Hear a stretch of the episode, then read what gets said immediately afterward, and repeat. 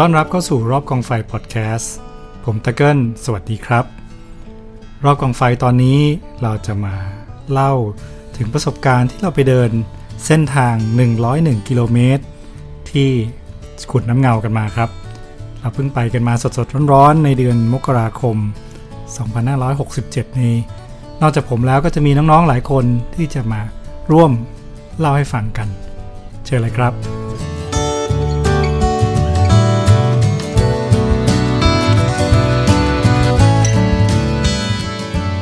วันนี้เราจะมาแบ่งปันประสบการณ์ ค่ะ การเดินเทรลอ่าเส้นทางเดินป่าระยะไกลชุมชนขุนน้ำเงา ที่ขยายเป็น 101 กิโลเมตร เราเพิ่งไปเดินเป็นครั้งแรกนะครับ ครับ คือเราไปสำรวจเส้นทางช่วงนั้นช่วงนี้มา แต่เพิ่งเดินครั้งแรกเมื่อสัปดาห์ที่แล้ว จบเมื่อวันอาทิตย์ ใช่สดสดร้อนร้อนๆใช้ จบ คำว่าสด จ ส บ ดร้อน จบ ร้อ เมื่อวัน นอาทิตย์ที่ผ่านมานี่เอง ใช่ เป็นครั้งแรกเป็นคณะแรก ค่ะ นะครับคนนำทางก็เพิ่งเดินครั้งแรกเหมือนกัน สนุกสนานมาก ก็เลยมาแบ่งปันความประสบการณ์กัน อ่ะ ที่เชิญสองคนนี้มาคุยนะครับ เพราะว่าบ้านต่ายเนี่ยก็เป็นสมาชิกที่ไปร่วม ค้นหาเส้นทางกันตั้งแต่ ครึ่งแรกนะครับตั้งแต่ครึ่งหลังก็เลย จะมีเรื่องเล่าให้ฟัง เยอะทั้งเรื่องประสบการณ์การเดิน แล้วก็ประสบการณ์ที่เราสำรวจเส้นทางกันตั้งแต่แรกเนาะ นี่ไลฟ์ไปก็แอบเกาไปด้วยแบบไม่รู้ตัว ไม่มีแล้วของผมหายแล้ว สดสดร้อนร้อนๆจริงๆก็คันๆอยู่ เพิ่งกลับมาอ้าวผมว่าอย่างแรกเลยเพื่อนๆคงอยากรู้ว่าเออเส้นทางเส้นเนี้ย มันหน้าตาเป็นยังไง อ่ามันอยู่ที่ไหนมันเดินทางยังไง เอาเอาเอาเอาเส้นเอาหน้าตาเป็นยังไงก่อนเดี๋ยว ค่ะ ตอนสุดท้ายพี่จะเล่าให้ฟังว่าเดินทางยังไง ค่ะ นะครับอ่าเส้นทางมันเป็นยังไงป้าไหนลองตายลองเล่าให้ฟังดิ อ่ะพี่ เส้นทางเราก็เริ่มจาก 900 ขึ้นไปพันเลงมา 300 ขึ้น ขึ้นไปพันสองนอนพันหกขึ้นไปขึ้นมา ขึ้นไปขึ้นมา แล้วก็ตอนที่ลงมาก็จะต้องข้ามน้ำประมาณ 40 รอบ ใจเย็นใจเย็นเดี๋ยว ไม่มีใครฟังเยอะแบบคนฟังอยู่เจ็ดแปดสิบคนตอนนี้หายหมดแล้วเนี่ย ไอ้ค่ะ เส้นทางโดยรวมคือต้องบอกว่ามันครบรถคือมันมีทั้งอ่าบางวันก็ที่โล่งกว้างวิวสวยมาก อืม เอ่อพระอาทิตย์ตกดินสวยมาก บางวันก็เป็นป่าดิบแบบที่เราจะหาดูไม่ได้ง่ายๆ คือมันจะมี ใตอแล้ว ทั้งหมู่บ้าน แล้วก็จะมีบางวันที่เราเข้าไปในในพื้นที่ที่แบบเป็นต้นไม้ใหญ่ ๆ เยอะ ใช่ ๆ มองไปไม่ค่อยเห็นท้องฟ้าแบบนี้ครับ คือต้องบอกว่าที่มันครบรถเพราะอะไรฟังชื่อก่อนนะครับ เส้นทางนี้ชื่อว่าเส้นทางเดินป่าระยะไกล ว่าจะเติมไปว่าไกลมาก ด้วย เส้นทางเดินป่าระยะไกล ชุมชน ค่ะ ขุนน้ำเงา ครับ มันเป็นสามคำนะครับ เดินป่าระยะไกลชุมชน เพราะมันมีชุมชนเกี่ยวข้องอยู่ในนั้นแล้วก็ขุนน้ำเงาขุนน้ำเงาก็คือสิ่งที่เราไปตามหากันที่ร้อยกิโล ใช่ เส้นทางเนี้ยเราสามารถจะแบ่งได้เป็นสองช่วงถูกไหม ใช่ ใช่ค่ะ ช่วง 50 กิโลแรกเนี่ยหลายคนเคยไปแล้วนะครับมันเปิดมาประมาณ 6 ปีแล้ว ใช่ครับ อ่า นะครับ6ปีเมื่อก่อนนี้มันเปิดขึ้นมายังไงเนี่ยเล่าให้ฟังนิดหนึงเราไปสำรวจกัน อ่ะพี่มันเปิดขึ้นมายังไง แล้วเกิดขึ้นมายังไง คือ เกิดขึ้นมายังไง เล่ากันจ้ะ เนาะ เล่าให้ฟังสั้น ๆ แล้วกันนะไม่ต้องยาวถ้าถ้าอยากฟังรายละเอียดยาวๆเนี่ยผมมีพอดแคสต์ที่ทำไว้นะ เรื่องเกี่ยวกับเส้นทางร้อยกิโลว่าที่มาเป็นยังไง แต่เราให้ฟังคร่าวๆก็คือว่าตอนปี 2015 เราไปเดินป่าที่สวีเดนกัน ครับ ใช่ เฟรเวนคลาสสิกที่สวีเดน 110 กิโลเมตร เราไปกัน 12 คน ปี 2016 เราไปอีก 24 คน ค่ะ พวกเรากลุ่มนั้นประมาณ 30 คนก็เลยมีความฝัน กลับมาบอกว่ามันดีอ่ะ การเดินป่าระยะไกล 100 กิโลเนี่ยมันดี เราดีทั้งมันทำให้เราลืมโลก เราไปเห็นธรรมชาติแบบยาวนาน อิสระมันสะอาด มีทั้งวัฒนธรรม ใช่ การเดินป่าที่แข็งแรงของเขาธรรมชาติที่สวยงาม แต่เราก็คิดว่าคงคนไทยทุกคนคงไม่สามารถจะไป สวีเดนได้ สวีเดนได้เพราะมันต้องลางานหลายวันใช้เงินเยอะ เยอะ นะครับ เราก็เลยคิดอยากจะทำเส้นทางเดินป่าระยะไกลที่เมืองไทย ก็เราเริ่มกันที่แม่เงานะครับ ก็ตอนนั้นประมาณปี 2017 2017 ครับ สองพันสิบเจ็ดใช่ 2017 แล้วก็เปิดครั้งแรกปี 2018 สิบแปด ใช่ครับ ใช่ค่ะ นะครับ ตอนนั้นมีระยะทาง 50 กิโลเมตร โดยที่จัดเป็นอีเวนต์เดือนมกรา ใช่ค่ะ 2000 2018 2018 เราก็พาคนไปชุดละ 50 คน 3 ชุด ใช่ ไปเดินเส้นทางนี้ โดยที่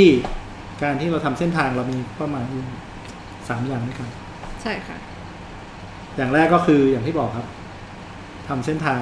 ระยะไกลให้คนไทยได้ ระะ เดิ ก น ลค่ะ สอง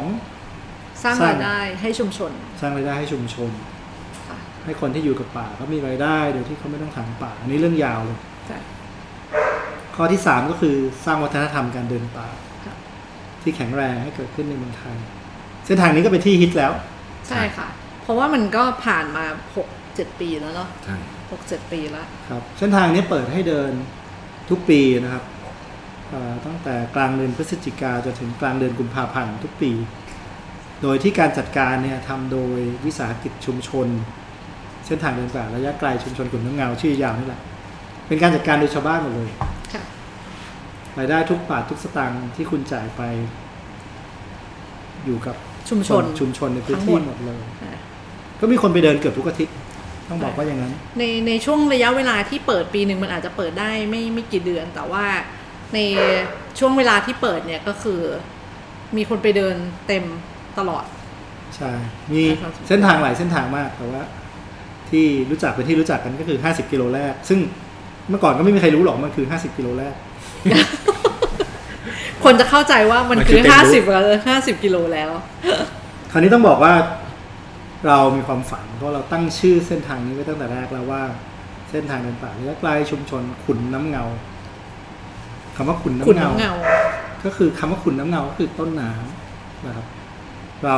พวกเราที่นี่แล้วก็ชาวบ้านเองก็มีความฝันกันว่าเราอยากจะพานักท่องเที่ยวเนี่ยไปให้ถึงขุนน้ำเงาไปให้ถึงขุนน้ำเงาเลย ได้ยินพี่พูดมานานมากแล้วใช่ไหม มากจนแบบจำไม่ได้แล้วว่าคำว่าตามหาขนน้ำเงาเนี่ยกี่ปีแล้ว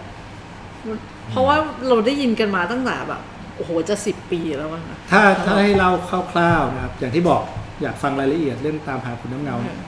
มีอีกพอดแคสต์หนึ่งโดยเฉพาะ สำหรับเรื่องนี้เพราะว่า ชั่ว ถ้า โม เอา งหนึ่ง ถ้าเอามาพูดในนี้มันก็จะดูยาวไป หรือจะรออ่านในหนังสือ Thailand Outdoor Magazine ก็ได้ ก็มีบทความ ใช่ นะค ค่ะ รับ ใช่ แต่เล่าให้ฟังคร่าวๆ ผมตามหาขุนน้ำเงามา 24 ปีแล้ว ไปมาประมาณ 7 ครั้ง โอ้หนูฟังมาครึ่งทางเลยนะสิบปียี่สิบ 24 สี่ปี 24 ปี แล้วก็เมื่อประมาณสัก 4-5 ปีที่ผ่านมา ช่วง 4-5 ปีที่ผ่านมา หลังจากที่เราจัดงานเทรลเสร็จแล้วเนี่ย ก็มีเวลาสำรวจกันจริงจังอีกครั้งหนึ่ง ประกอบกับเดี๋ยวนี้หนทางเส้นถนนหนทางมันก็ดีขึ้น เราก็เข้าไปได้ลึกขึ้น ก็เลยได้สำรวจเส้นทางนี้สำรวจเสร็จเมื่อปีปีที่แล้วเองใช่ไหมที่ต่ายไป ใช่ บ้า ค่ะ นกับ ใช่ พี่ ใช่ ไป ป เมื่อ ลาย มี ปี นา ที่แล้วอ่ะ มีนาที่แล้ว คือผมไปมาหลายครั้งมาก ครั้งสุดท้ายที่น้องๆไปด้วยก็คือเดือนมีนาปีที่แล้วเราสำรวจตลอด 51กิโล กลับมาที่ลักษณะเส้นทาง เส้นทางเนี่ย ถ้าเราแบ่งเป็นสองช่วงใช่ไหมลักษณะเส้นทาง ค่ะ ช่วงแรกเป็นยังไงเดี๋ยวเล่าให้ฟังช่วงแรก ก็เดินสี่วัน สี่ เดิน วัน สี่วันครับ ครับวันแรกวันแรกเดินวอร์มวอร์มขาประมาณ 8 กิโล ครับ ใช่ ไปนอนที่ม่อนกองข้าวหรือจอลือคี ค่ะ นอนสวยเลย คือ สวยเลยครับสวยเลย วิวสวย ที่โล่งกว้าง หลอกให้ตายใจเลย เดินสบาย เดินสบายแบบเดินเนิบๆบนสันเขามาแล้วก็ความสูงประมาณพันเมตรได้ไหมจอเลยคี ประมาณพันครับ ประมาณพันเมตรวิวสวยพระอาทิตย์ขึ้นสวยตกสวย ทุกคนก็จะตายใจวันรุ่งขึ้นไปไหน วันรุ่งขึ้นเราก็เหมือนเดิมค่ะ เราเดิน บนสัน สันเขาไปเรื่อยๆ วิวสวยๆ อากาศดีๆ แล้วก็ขึ้นไปนอนที่ดอยธง ดอยธงเนี่ยสูงพันเจ็ด พัน ร้อยเม เจ็ ตรดร้อยเพราะฉะนั้นแบบอากาศเย็นสบายตลอด ดอยธงเนี่ยเป็นจุดที่สวยมาก สวยมากครับ เป็นจุดสูงสุดของเส้นทางครึ่งแรก ใช่ค่ะ เราไปมากี่ครั้งแล้วเป็นสิบนะ เป็นสิบครั้ง น่าจะสิบสิบกว่าครั้ง สิบกว่า ค่ะ ครั้งไม่เคยซ้ำ พระอาทิตย์ตกดินที่นี่สวยที่สุดที่หนึ่งในชีวิต สวย เล ที่สุดไม่เคยซ้ำไม่ว่าจะไปเดือนไหน ใช่ มีเซอร์ไพรส์ตลอดเวลา ใช่ ทะเลหมอกสวย ต้องบอกว่าสองจุดนี้ไม่มีน้ำ ไม่มี ไม่มีน้น้ำค่ะ คือ เป็นสันเขาไม่มีน้ำ ไม่มีห้วยนะครับสองคืนแรกนี่จะไม่ได้อาบน้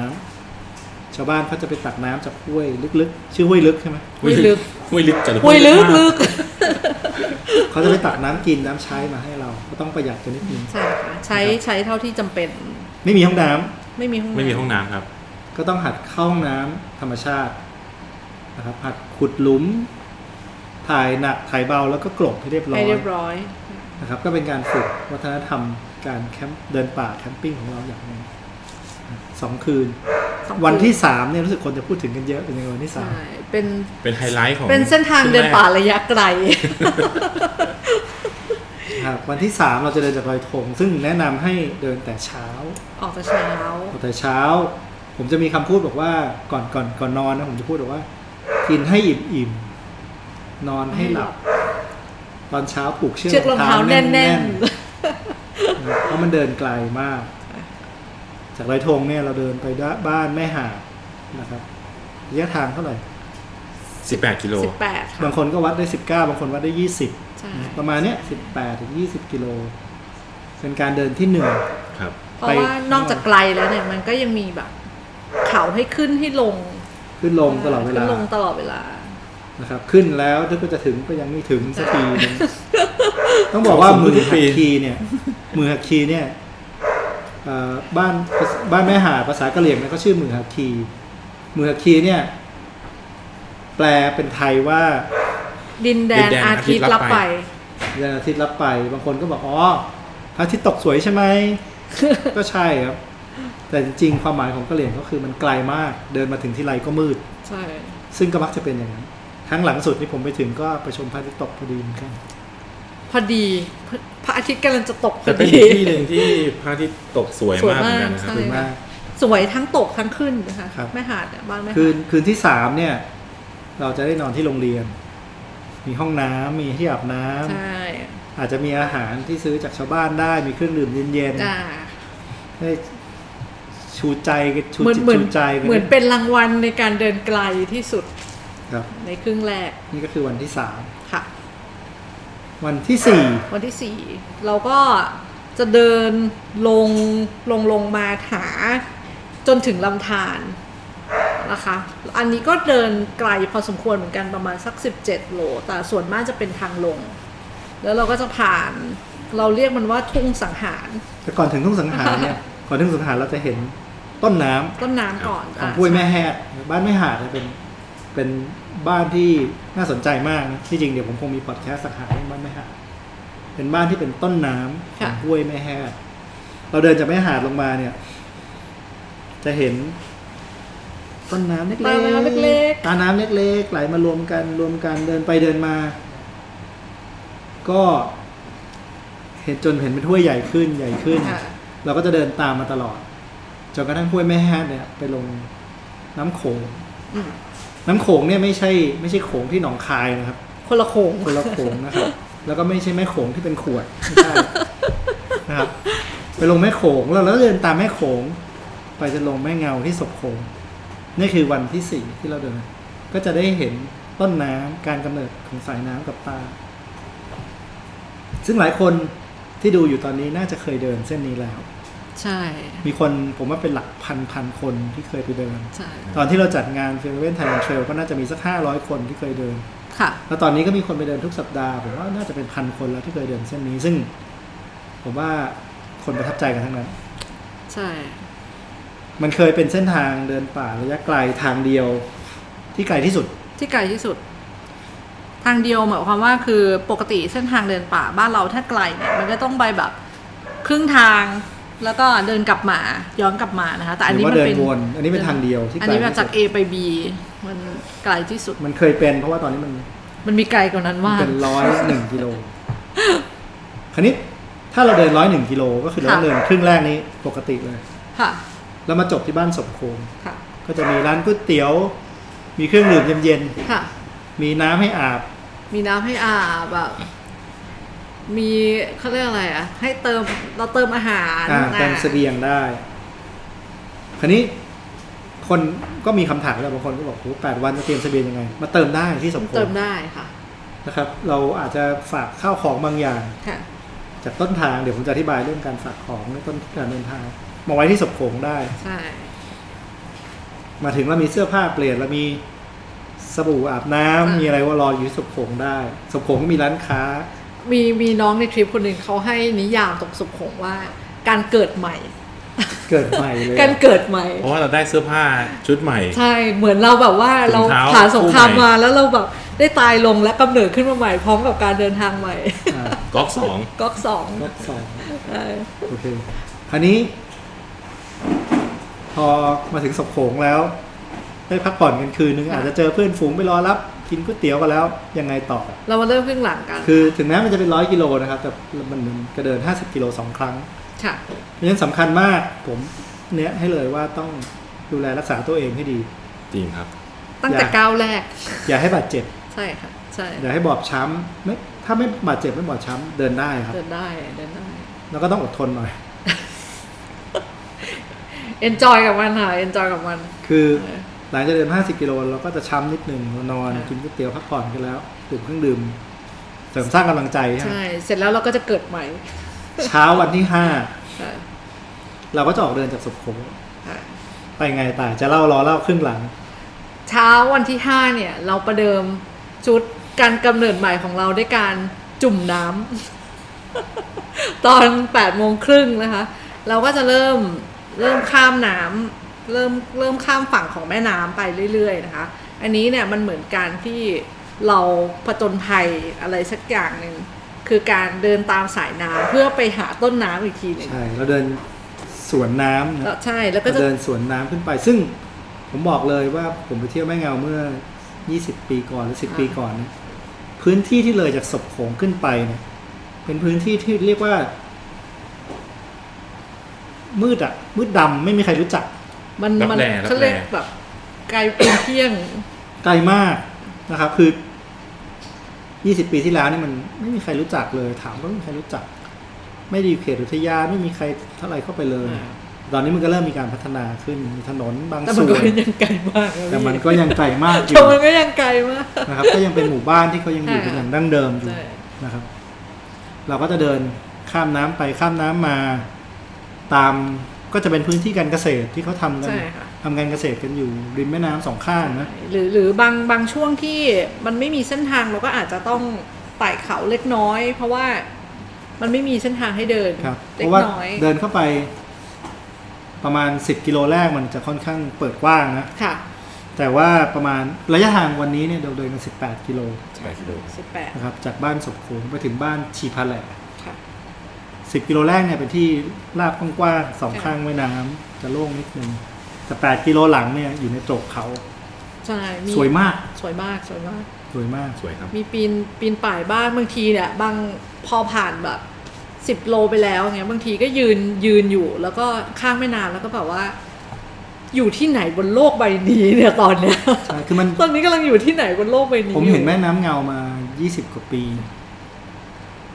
ก็เห็นข้างนอกอะนะ แต่พอไปเห็นต้นน้ำช่วงเนี้ย มันสวยมาก ผมบอกเลยมันสวยจริง ๆ แล้วก็เราก็ถ่ายเป็นวิดีโอแผ่นมานะแต่มันไม่เหมือนกับที่ก็ตาเราเห็น ใช่ค่ะ นะครับ เราก็เดินข้ามไปข้ามมาการมีโขดหินแล้วน้ำก็ใสมาก น้ำใสมากน้ำ เพราะว่า ใสมก พอต้นน้ำขึ้นไปน้ำใสมากนะครับเราเดิน 18 กิโลก็เดินกันทั้งวันแล้วนะ ทั้งวันค่ะ แล้วออก8โมงครึ่ง ก็ถึงแคมป์ประมาณหกโมงเย็น หกโมงเย็น หกโมงเย็น ที่บ้านทีพะแล ใช่ค่ะ บ้านทีพะแหลเนี่ย สมัยก่อนตอนที่ผมสำรวจเส้นทางต้นน้ำเงาเขาลือกันว่าบ้านเนี้ยคือที่อยู่ต้นน้ อืม ำทีพะแหลแปลว่าบ้านน้ำกว้าง อืม บ้านน้ำกว้าง เพราะว่าน้ำก่อนหน้านั้นแคบมาตลอดแล้วมากว้างตรงนั้นคือไหลห้วยมารวมกัน อืม ก็เขาลือกันว่าอย่างนั้น แล้วเราก็เข้าไปถึงยากมากเพราะมันลึกมาก ลึกมาก จนกระทั่งไม่กี่ปีนี่เองที่เริ่มมีถนนเข้าไปถึงนะครับก็เดินเข้าไปได้ ก็เลยเจอว่ายังไม่ใช่ ยังไม่ใช่ต้นน้ำเงาเดินไปสิบแปดกิโลยังไม่ใช่แล้วจะไปไหนอีกล่ะ เราก็ต้องเดินต่อไปเรื่อย เราก็ไปนอนกันเลยบ้านที่พะแหลกไปหน่อย ๆ ค่ะ แคมป์สวยนะ แคมป์สวยค่ะ สวยครับ แคมแคมป์สวยมา ป์ ก สวยอยู่ริมน้ำนะครับมีโขดหิน ได้อาบน้ำวันนี้ จะเป็น นะ เป็นวันสุดท้ายในครึ่งหลังที่ที่จะได้อาบน้ำอาบตักตัว มีร้านค้าด้วย ร้านค้า ร้านค้าที่ทีพะแหลกพอซื้อน้ำอัดลมซื้อไข่ซื้ออะไรได้ ใช่ นะครับนิดหน่อยก็ได้พักผ่อนกันอีกคืนหนึ่ง ใช่ ได้เหนื่อยพอสมควร พอสมควรเพราะว่าจริง ๆ มันก็เป็นระยะที่ไกลนะคะ 18 โลแต่ เพ ว่า ราะว่ามันไม่ขึ้นเขา มันไม่ได้ขึ้นขนาดที่วันที่ไปแม่หาด อ่า อันนั้นนะคือวันนั้นคือเหนื่อยหนักมากจริงๆ แต่อันนี้คือเหมือนเราเดินข้ามน้ำแช่น้ำเล่นไปเรื่อยๆ มันก็ ใช่ เย็น แต่ ๆ ก็หนื่อ สบาย ข้าม แต่เห น้ำมัน อย ก็แบบต้องทรงตัว ใช่ค่ะ แต่ก็ไม่ได้หนักหนาสากันเท่าโอเค ครับ เพราะจากที่พะแหลแล้ววันรุ่งขึ้นเนี่ย เป็นวันที่ต้องขึ้นเขา ขึ้นเขา ผมต้องบอกว่า จากนั้นน่ะจากทีพะแหลแล้วเราจะเข้าไปที่ขุนน้ำเงา ต้นน้ำเงามีลักษณะแปลกมาก เราคิดว่าตอนแรกที่ผมคิดว่าต้นน้ำเงาจะเป็นห้วยสักห้วยหนึ่งไม่ใช่ มันเป็นเทือกเขาครับ ผมเรียกว่าเทือกเขาวงพระจันทร์ ถ้าดูแผนที่คอนทัวร์จะเห็นว่ามันเป็น มันโคง พระจันทร์เสี้ยวอย่างนี้เลย จากใต้ถึงเหนือแล้วก็อยู่โค้งไปทางทิศตะวันออกนะครับ เริ่มจากบ้านทีพะแหลนี่แหละ ค่ะ พอเราเดินจากบ้านทีพะแหลข้ามน้ำเงาขึ้นไป เราก็จะขึ้นบนสัน ขึ้นบนสันก็จะเฉียดหมู่บ้าน ไปเรื่อย เฉียๆด ซึ่ง หมู่บ้านชื่อบ้านบลาเดเป็นหมู่บ้านสุดท้ายที่เราจะเฉียดต้องช่วงนี้ต้องเดินถนนนิดหน่อย เดินถนนแดงนิด คือเรา หน่ย ตอนไต่เขาเนี่ยเราเดินในป่านะ ค่ะ แต่พอถึงสันเนี่ยเฉียดหมู่บ้านบลาเดเราต้องเดินถนนแดงนิดนึง ใช่ นะครับ ไม่ เรา แต่ไม่ไม่ไกลมากค่ะสักโลสองโล ทรมานมาก แต่ทรมานมาก ผมยังหาทางหลบถนนแดงเส้นนี้ไม่ได้นะ แต่ไม่แน่ เดี๋ยวอาจจะได้ จะอ้อมไปอีกลูก เดี๋ยวอาจจะหลบได้ แต่ก็ต้องเป็นการบอกว่าพอเราขึ้นสันเขาเนี้ยเราได้เข้าไปสู่เชือกเขาวงพระจันทร์แล้วเหมือนกับในเพจโพมาที่บอกว่าเป็นจานค ตาม ร มา หรือ ส อะไร ถานคร นะครับ เราก็จะเดินไปบนสันโค้งเนี่ย ซึ่งจะคงความสูงแล้วนะพอเรา วันนี้เราต้องไต่ระดับขึ้นความสูงประมาณมาถึงประมาณพัพันน ห เม นึ่ง ตร ค่ะพัน จาก 400ไม่ปั้น ไม่ค สี่ วาม ร้อยอะ ความชันทั้งหมดผสมขึ้นขึ้นลงลง จากสี่ร้อยไปพันกว่า ไป เพ พัน ราะว่าก ว่า เรานอนพันสี่เนาะ ใช่ ใช่ใช่ คือจากเริ่มต้นที่เทพทีพะแหลในวัน 400 เมตร วันนั้นน่ะไต่ขึ้นชันมาก ไปถึงจุดที่เรานอนในวันพันสี่จุดที่เรานอนนี่ก็อยู่ในป่า ครับ ที่ก็ค่อนข้างลึกแล้วล่ะ ถูกไหม อันนี้ก็คือต้องเส้นทางนี้คือเดินขึ้นทั้งวันนะคะสำหรับวันนี้ก็คือต้องเดินขึ้นทั้งวันก็ก็ถึงบอกว่าทำไมเราถึงต้องรักษาเนื้อรักษาตัวดีๆอย่า ใช่ ให้บาดเจ็บอย่างเงี้ยนะคะเพราะว่าสมมุติว่าเรารองเท้าเรากัดตั้งแต่สามสี่วันสามวันแรกเลย มีมีคนเป็นอย่างนั้นด้มีวย คนเป็นอย่างนั้น วันนี้ที่ต้องขึ้นทั้งวันเนี่ยมันจะทรมานมาก ครับ นะ ก็วันนี้เนี่ยเราใช้ระยะทางประมาณ 11 กิโลใช่ไหมปั้น สิบเอ็ดกิโลครับ สิบเอ็ดจุดห้าอะไรเงี้ยก็ไปถึงจุดที่พักจุดที่พักก็อยู่กลางป่าลึกละเป็นสันเขา ไม่มีน้ำ ไม่มีน้ำเหมือนเดิมค่ะ ลงห้วยลึกเหมือนเดิม ก็ผู้นำทางของเราคนนำทางของเราเขาก็จะไปตักน้ำมาถุงไปตักน้ำมาให้เรากินเราใช้กันประหยัดทำกับข้าวกัน ใช้อย่างประหยัดเพราะมันเหนื่อยมาก มันเหนื่อยมากเหนื่อยมาก ถ้าใครแรงเหลือลงไปเอาน้ำมาเขาได้แล้วเขาจะเข้าใจว่าทำไมต้องประหยัดน้ แล้วมีพี่ป้านลงไป วันนี้ไม่ไปแล้ว โอ้ย วันนี้ไม่ไปแล้วเขาบอกไกลไม่ไปแล้ว เออ ำแล้วพื้นที่ป่าตรงนี้นะครับต้องบอกว่ามันเป็นป่าที่สมบูรณ์ เออ ครับ วันนี้เนี่ยวันที่คือวันที่หกของการเดินทางพอเราเข้าป่าเนี่ยมันเป็นป่าที่มีสมุนไพร ค่ะ มีเครื่องเทศกะเหรี่ยง เยอะไปหมด เออ ไม่ค่อยมีใครเข้ามาเส้นทางเนี้ย ใช่ มีคนเดินน้อยมากตอนที่ผมไปสำรวจเส้นทาง ก็ให้ชาวบ้านนำทางเขาก็บอกว่าคน ซึ่งตอนนั้นเมื่อสี่ปีที่แล้วนะเขาก็บอกว่าเขาครั้งสุดท้ายที่เขาเดินเนี่ยประมาณห้าปีก่อน ก็คือเทียบแล้วก็เกือบสิบปีแล้วที่ไม่มีใครเดินตรงนี้ แต่ว่าวันแรกนี่ยังไม่รกมากนะ ใช่ แล้วก็ ได้ ก็ขึ้นหลังของครึ่งหลังของวันนี้ก็จะเริ่มล่มเริ่มแบบเขาเรียกอะไร ร่มพอเข้าป่าก็ร่ม ใช่ค่ะ เดิน ถึง สบาย ถึงแม้ว่าจะแบบทางชันนิดนึง แต่ว่าอากาศมันเริ่มเย็น มีจุดชมวิวบ้าง ใช่ค่ะ มีจุดชมวิว อากาศเย็นร่มไม้เยอะมันก็สบาย ต้นไม้ใหญ่ สบาย ๆ เริ่มมีต้นไม้ใหญ่ เริ่มมีต้นไม้ใหญ่ ๆมีจุดชมวิวให้เราเห็นวิวบ้างนะครับวันนี้ แล้วเราก็นอนก็อากาศเย็น เย็น หนาวเลย ห ค่ะ นาวเลย ห ครั นา บ วเลย เนี่ยหนาวเลยห ห ลัง นาว จากนี้ไป มาก เนี่ยหนาวตลอดละ หนาว เราไปช่วง หนมก ที่อากาศเย็นลงด้วยแล้วก็เราอยู่ความสูงค่อนข้างสูงแล้วย ใช่ คือพันสี่ พัน พันสี่ค่ะพันสี่ จากนี้ไปวันที่เจ็ด เจ็ด นะวันที่เจ็ดนี่ของจริง แต่วันที่เจ็ดเป็นวันที่หนูชอบที่สุดนะ ชอบยังไง อันดับแรกเลยคือ มองไปต้นไหน ต้นไม้มันสวยมาก ต้นไม้เป็นต้นไม้ขนาดใหญ่ แล้วก็ทุกต้นเนี่ยคือตรงดิ่งสูงขึ้นไปแล้วก็รอบตัวมันเย็นสบาย เราไม่โดนแดดเลย เย็ วัน น วันนี้เป็นวันที่เราได้ใช้เทคนิคการเดินทุกอย่างเลยนะ ใช่ จะปีนจะมุดได้ใช้ทุกอย่าง ปีนมุดคลาน ปีนภูเขาได้ใช้ทุกอย่างแล้วก็มันแต่ว่ามันมันลกนิดนึง เพราะว่าด้วยความที่มันเป็นป่าดิบมากๆเนี่ยนะคะ ป่าช่วงนี้ไม่มีคนเดินมานานมาก ใช่ เพราะอะไรเพราะว่าเมื่อก่อนเนี่ยมันเคยเป็นเส้นทาง ถ้าไปฟังพอดแคสต์ผมก็จะรู้ว่ามันเคยเป็นเส้นทางต้อนวัว ค่ะ ต้อนวัวจาก จังหวัดตากแถวแม่สลิดไปขายที่อมก่อย ไกลมาก ไกลมาก แต่ว่าเนื่องจากมันมีถนนมาใน ค่ะ รอบ 20 ปีที่ผ่านมา เส้นนี้ก็เลยไม่ได้ใช้ ก็ไม่มีคนเดินมานานมากละ แล้วก็วันเนี้ยเป็นวันที่เจอดอกไม้แปลกๆเยอะที่สุด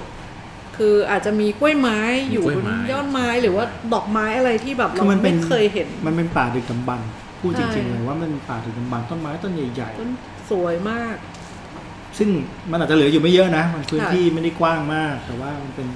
ป่าที่ไม่ถูก ไม่ได้ถูกคนสัมผัสหรือทำลายมากนะ มันร่มรื่น ไม่มีคนเดินจไม่สบาย นกระทั่งคนนำทางเราก็ต้องฟันทาง เท่าที่จำเป็น มุดเราต้องแบบ ใช่ ฟันกิ่ง ใช่ เล็กๆอะนะครับ ใช่ มุดคลานปีน ปีนจริงๆค่ะ ต้นไม้ ปีนจริง เพราะมันจะมีต้นไม้ต้นแบบหลายๆคนโอบซึ่งมันล้มตามธรรมชาติของมัน ใช่ค่ะ แล้วก็ไม่มีใครไปยุ่งมันก็พลาดอยู่อย่างนั้นเราก็ต้องปีน ๆ ปีนข้ามไป หรือพอมันพลาดมากๆ เราก็มีช่องนิดนึงก็ต้องมุดขึ้นไปอะไรว่าไป วันนี้ครับเป็นเรื่องน่าสนใจก็คือเราจะผ่านยอดเขา ที่ผมอยากจะเรียกมันว่าขุนน้ำเงา ชื่อปอคูโจ บอกคุณโจ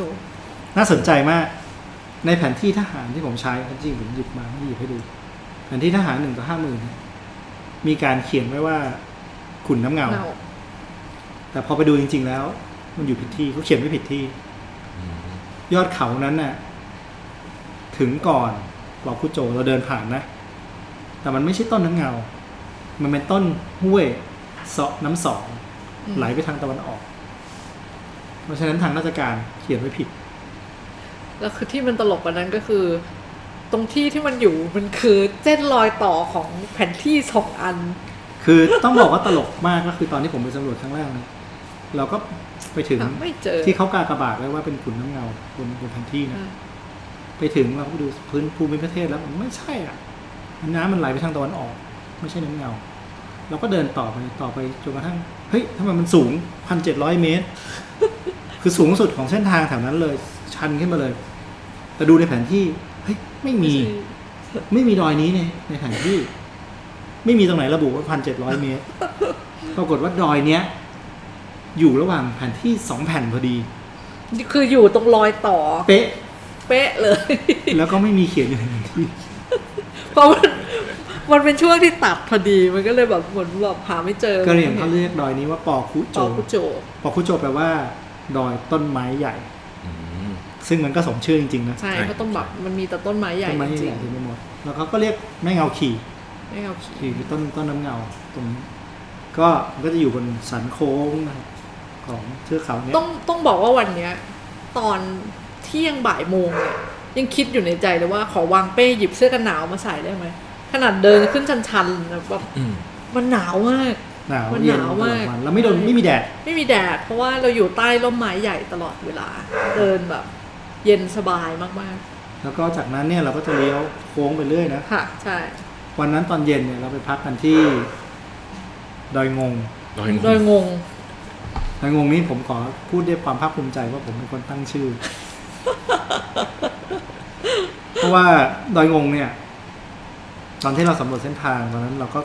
มีคนนำทางจากบ้านห้วยยาวนะ ค่ะ บ้านห้วยยาวเนี่ยอยู่ทางปลายทางของเส้นนี้ แต่ตอนนั้นผมเดินย้อนมาก็คนนำทาง ก็เป็นคนที่เคยเดินเส้นนี้เมื่อหลายปีก่อนเขาก็ไม่ได้เดินมานาน อย่างที่บอกเส้นนี้ไม่มีใครใช้มานานมากละเขาก็เดินมากับผมมาถึงตรงเนี้ย แล้วเขาก็พูดหันมาพูดกับผมว่าอืมเนี่ยดอยเนี่ยมันแปลกๆเดินมาที่ไรก็หลง หลง ผ่านไปห้านาที เขาก็งงงงงงงหลง หลง หาไม่ทางลงไม่เจอ พาผมหลงไปแบบไปถึงแหลมอะไรอันหนึ่งแล้วก็แบบฮะไป ทางไหน แล้วก็ครั้งนี้ก็หลง ครั้งก่อนที่จะพาน้องๆไปที่เราไป ไป ด้วยกัเอนง ก็ ก็ ห ห ล ล ง ง คือดอยนี้มันแปลกมากคือทิศทางคือขึ้นไปแล้วมันเหลือหล มัน งทิศ มันคับคล้ายคับคาบอกไม่ถูก ผมว่ามันอาจจะเป็นทางเข้านิทรานคร มันมีอะไรลึกลับอยู่ที่นั่นนิดหน่อย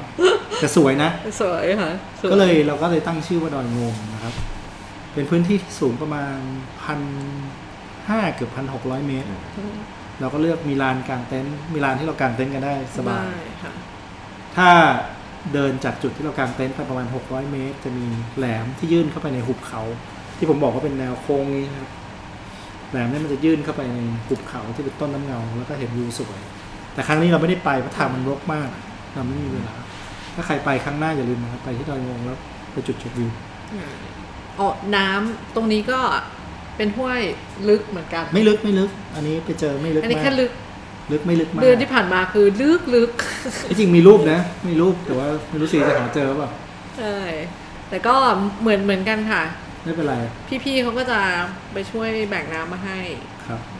ใช้ ก็เป็น ดื่มเท่าที่จำเป็น คืนที่ลมแรงและหนาวมาก หิวมากครับ ลมแรงแบบที่ผวาตื่นขึ้นมากลางคืนนึกว่าพายุฝนแต่จริงๆไม่ใช่เป็นเสียงลมแบบ ถ้าถามผมผมจะรู้สึกว่าคืนนี้เป็นคืนที่อยู่กลางป่าลึกที่สุด จริงมันจะมีถ้าเกิดว่าด้วยความที่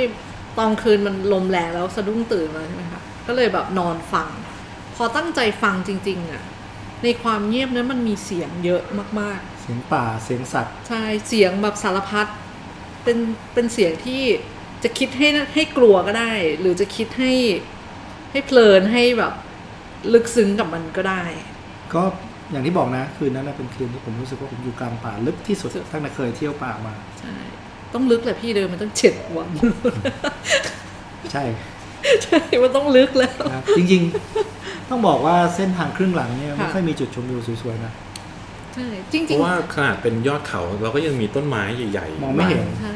แต่นะหนูว่าเสน่ห์ของครึ่งหลังมันไม่ใช่เรื่องวิว ครึ่งแรกเนี่ยเสน่ห์แบบเห็นชัดๆเลยมันคือเรื่องวิว มันเป็นพาโนรามาเห็นวิวสวยมาก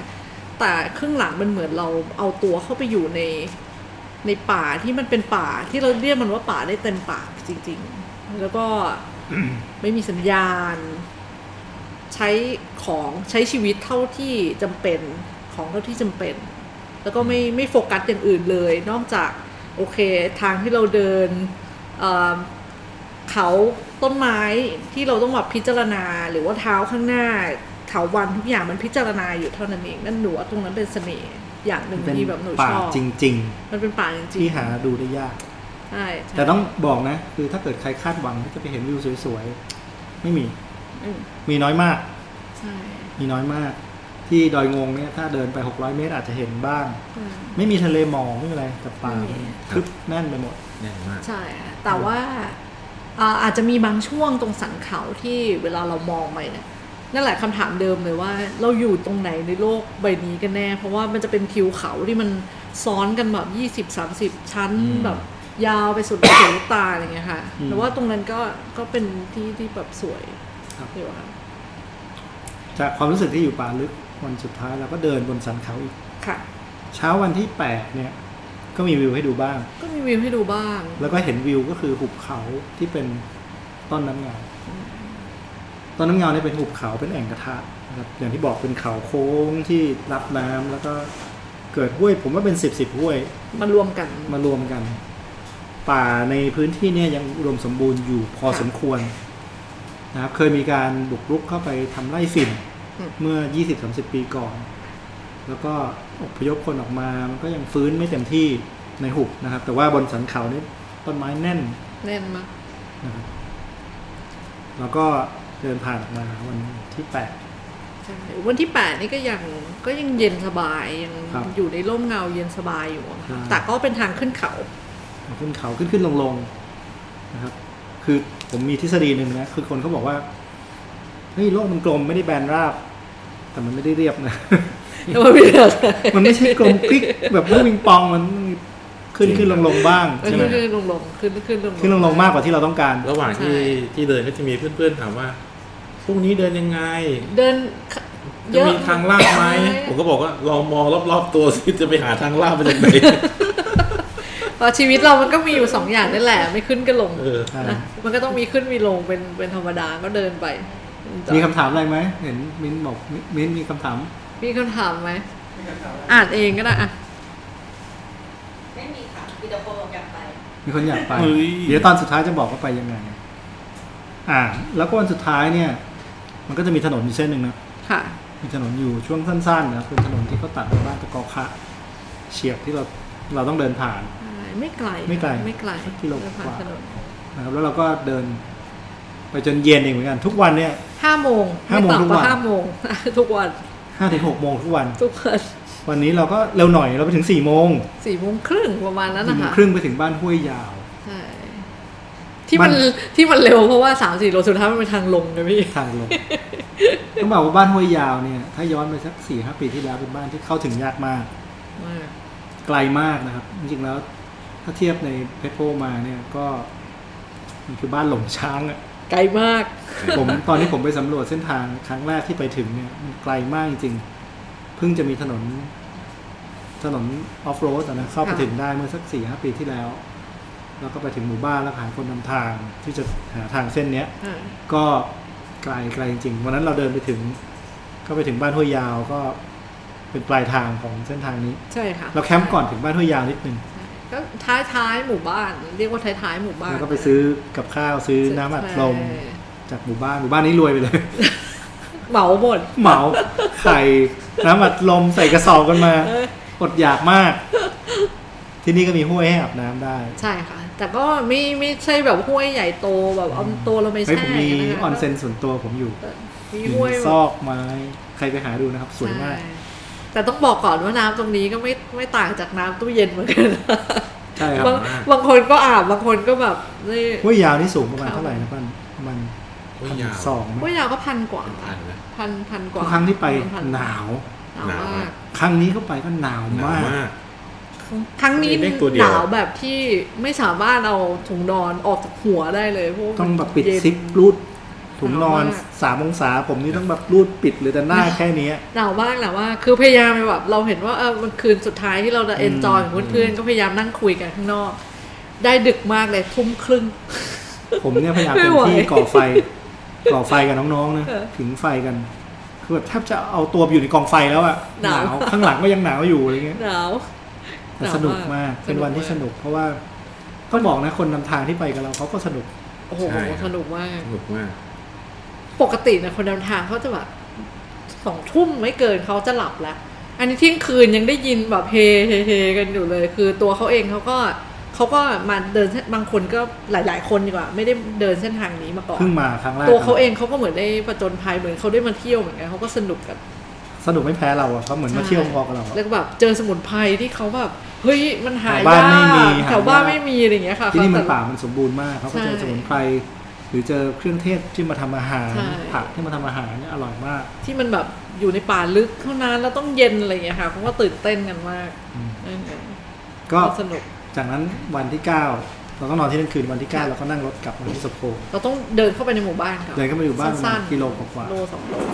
แล้วก็นั่งรถออกมาที่สะโพก ใช่ ก็จบการเดินทาง 9 วัน 8 คืน เก้าวันแปดคืนที่ตต้องบอกเลยว่ามันลืมไปเลย ระยะเวลาที่เราอยู่ในในป่าในเส้นทางเนี้ยข้อดีของมันคือ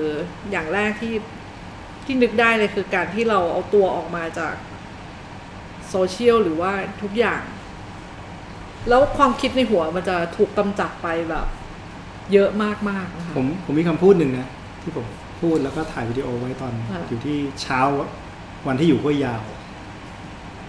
ผมบอกว่าเวลาเราถึงเราเดินเทรลนานๆ ซึ่งครั้งนี้เป็นการเดินเทรลที่นานที่สุดไกลที่สุดของในชีวิตผมนะ เอ่อด้วยเหมือนกันค่ะ เก้าวัน แล้วก็ผมมองว่าเวลาเราเดินเทรลนานๆนะจะเกิดความสับสน ตอนที่เราเดินเหนื่อยๆเราก็อยากให้มันถึง มันที่ใกล้จะถึง เราก็ไม่อยากให้มันจบ เราไม่อยากให้มันจบ ไม่อยากให้มันเป็นปลายทาง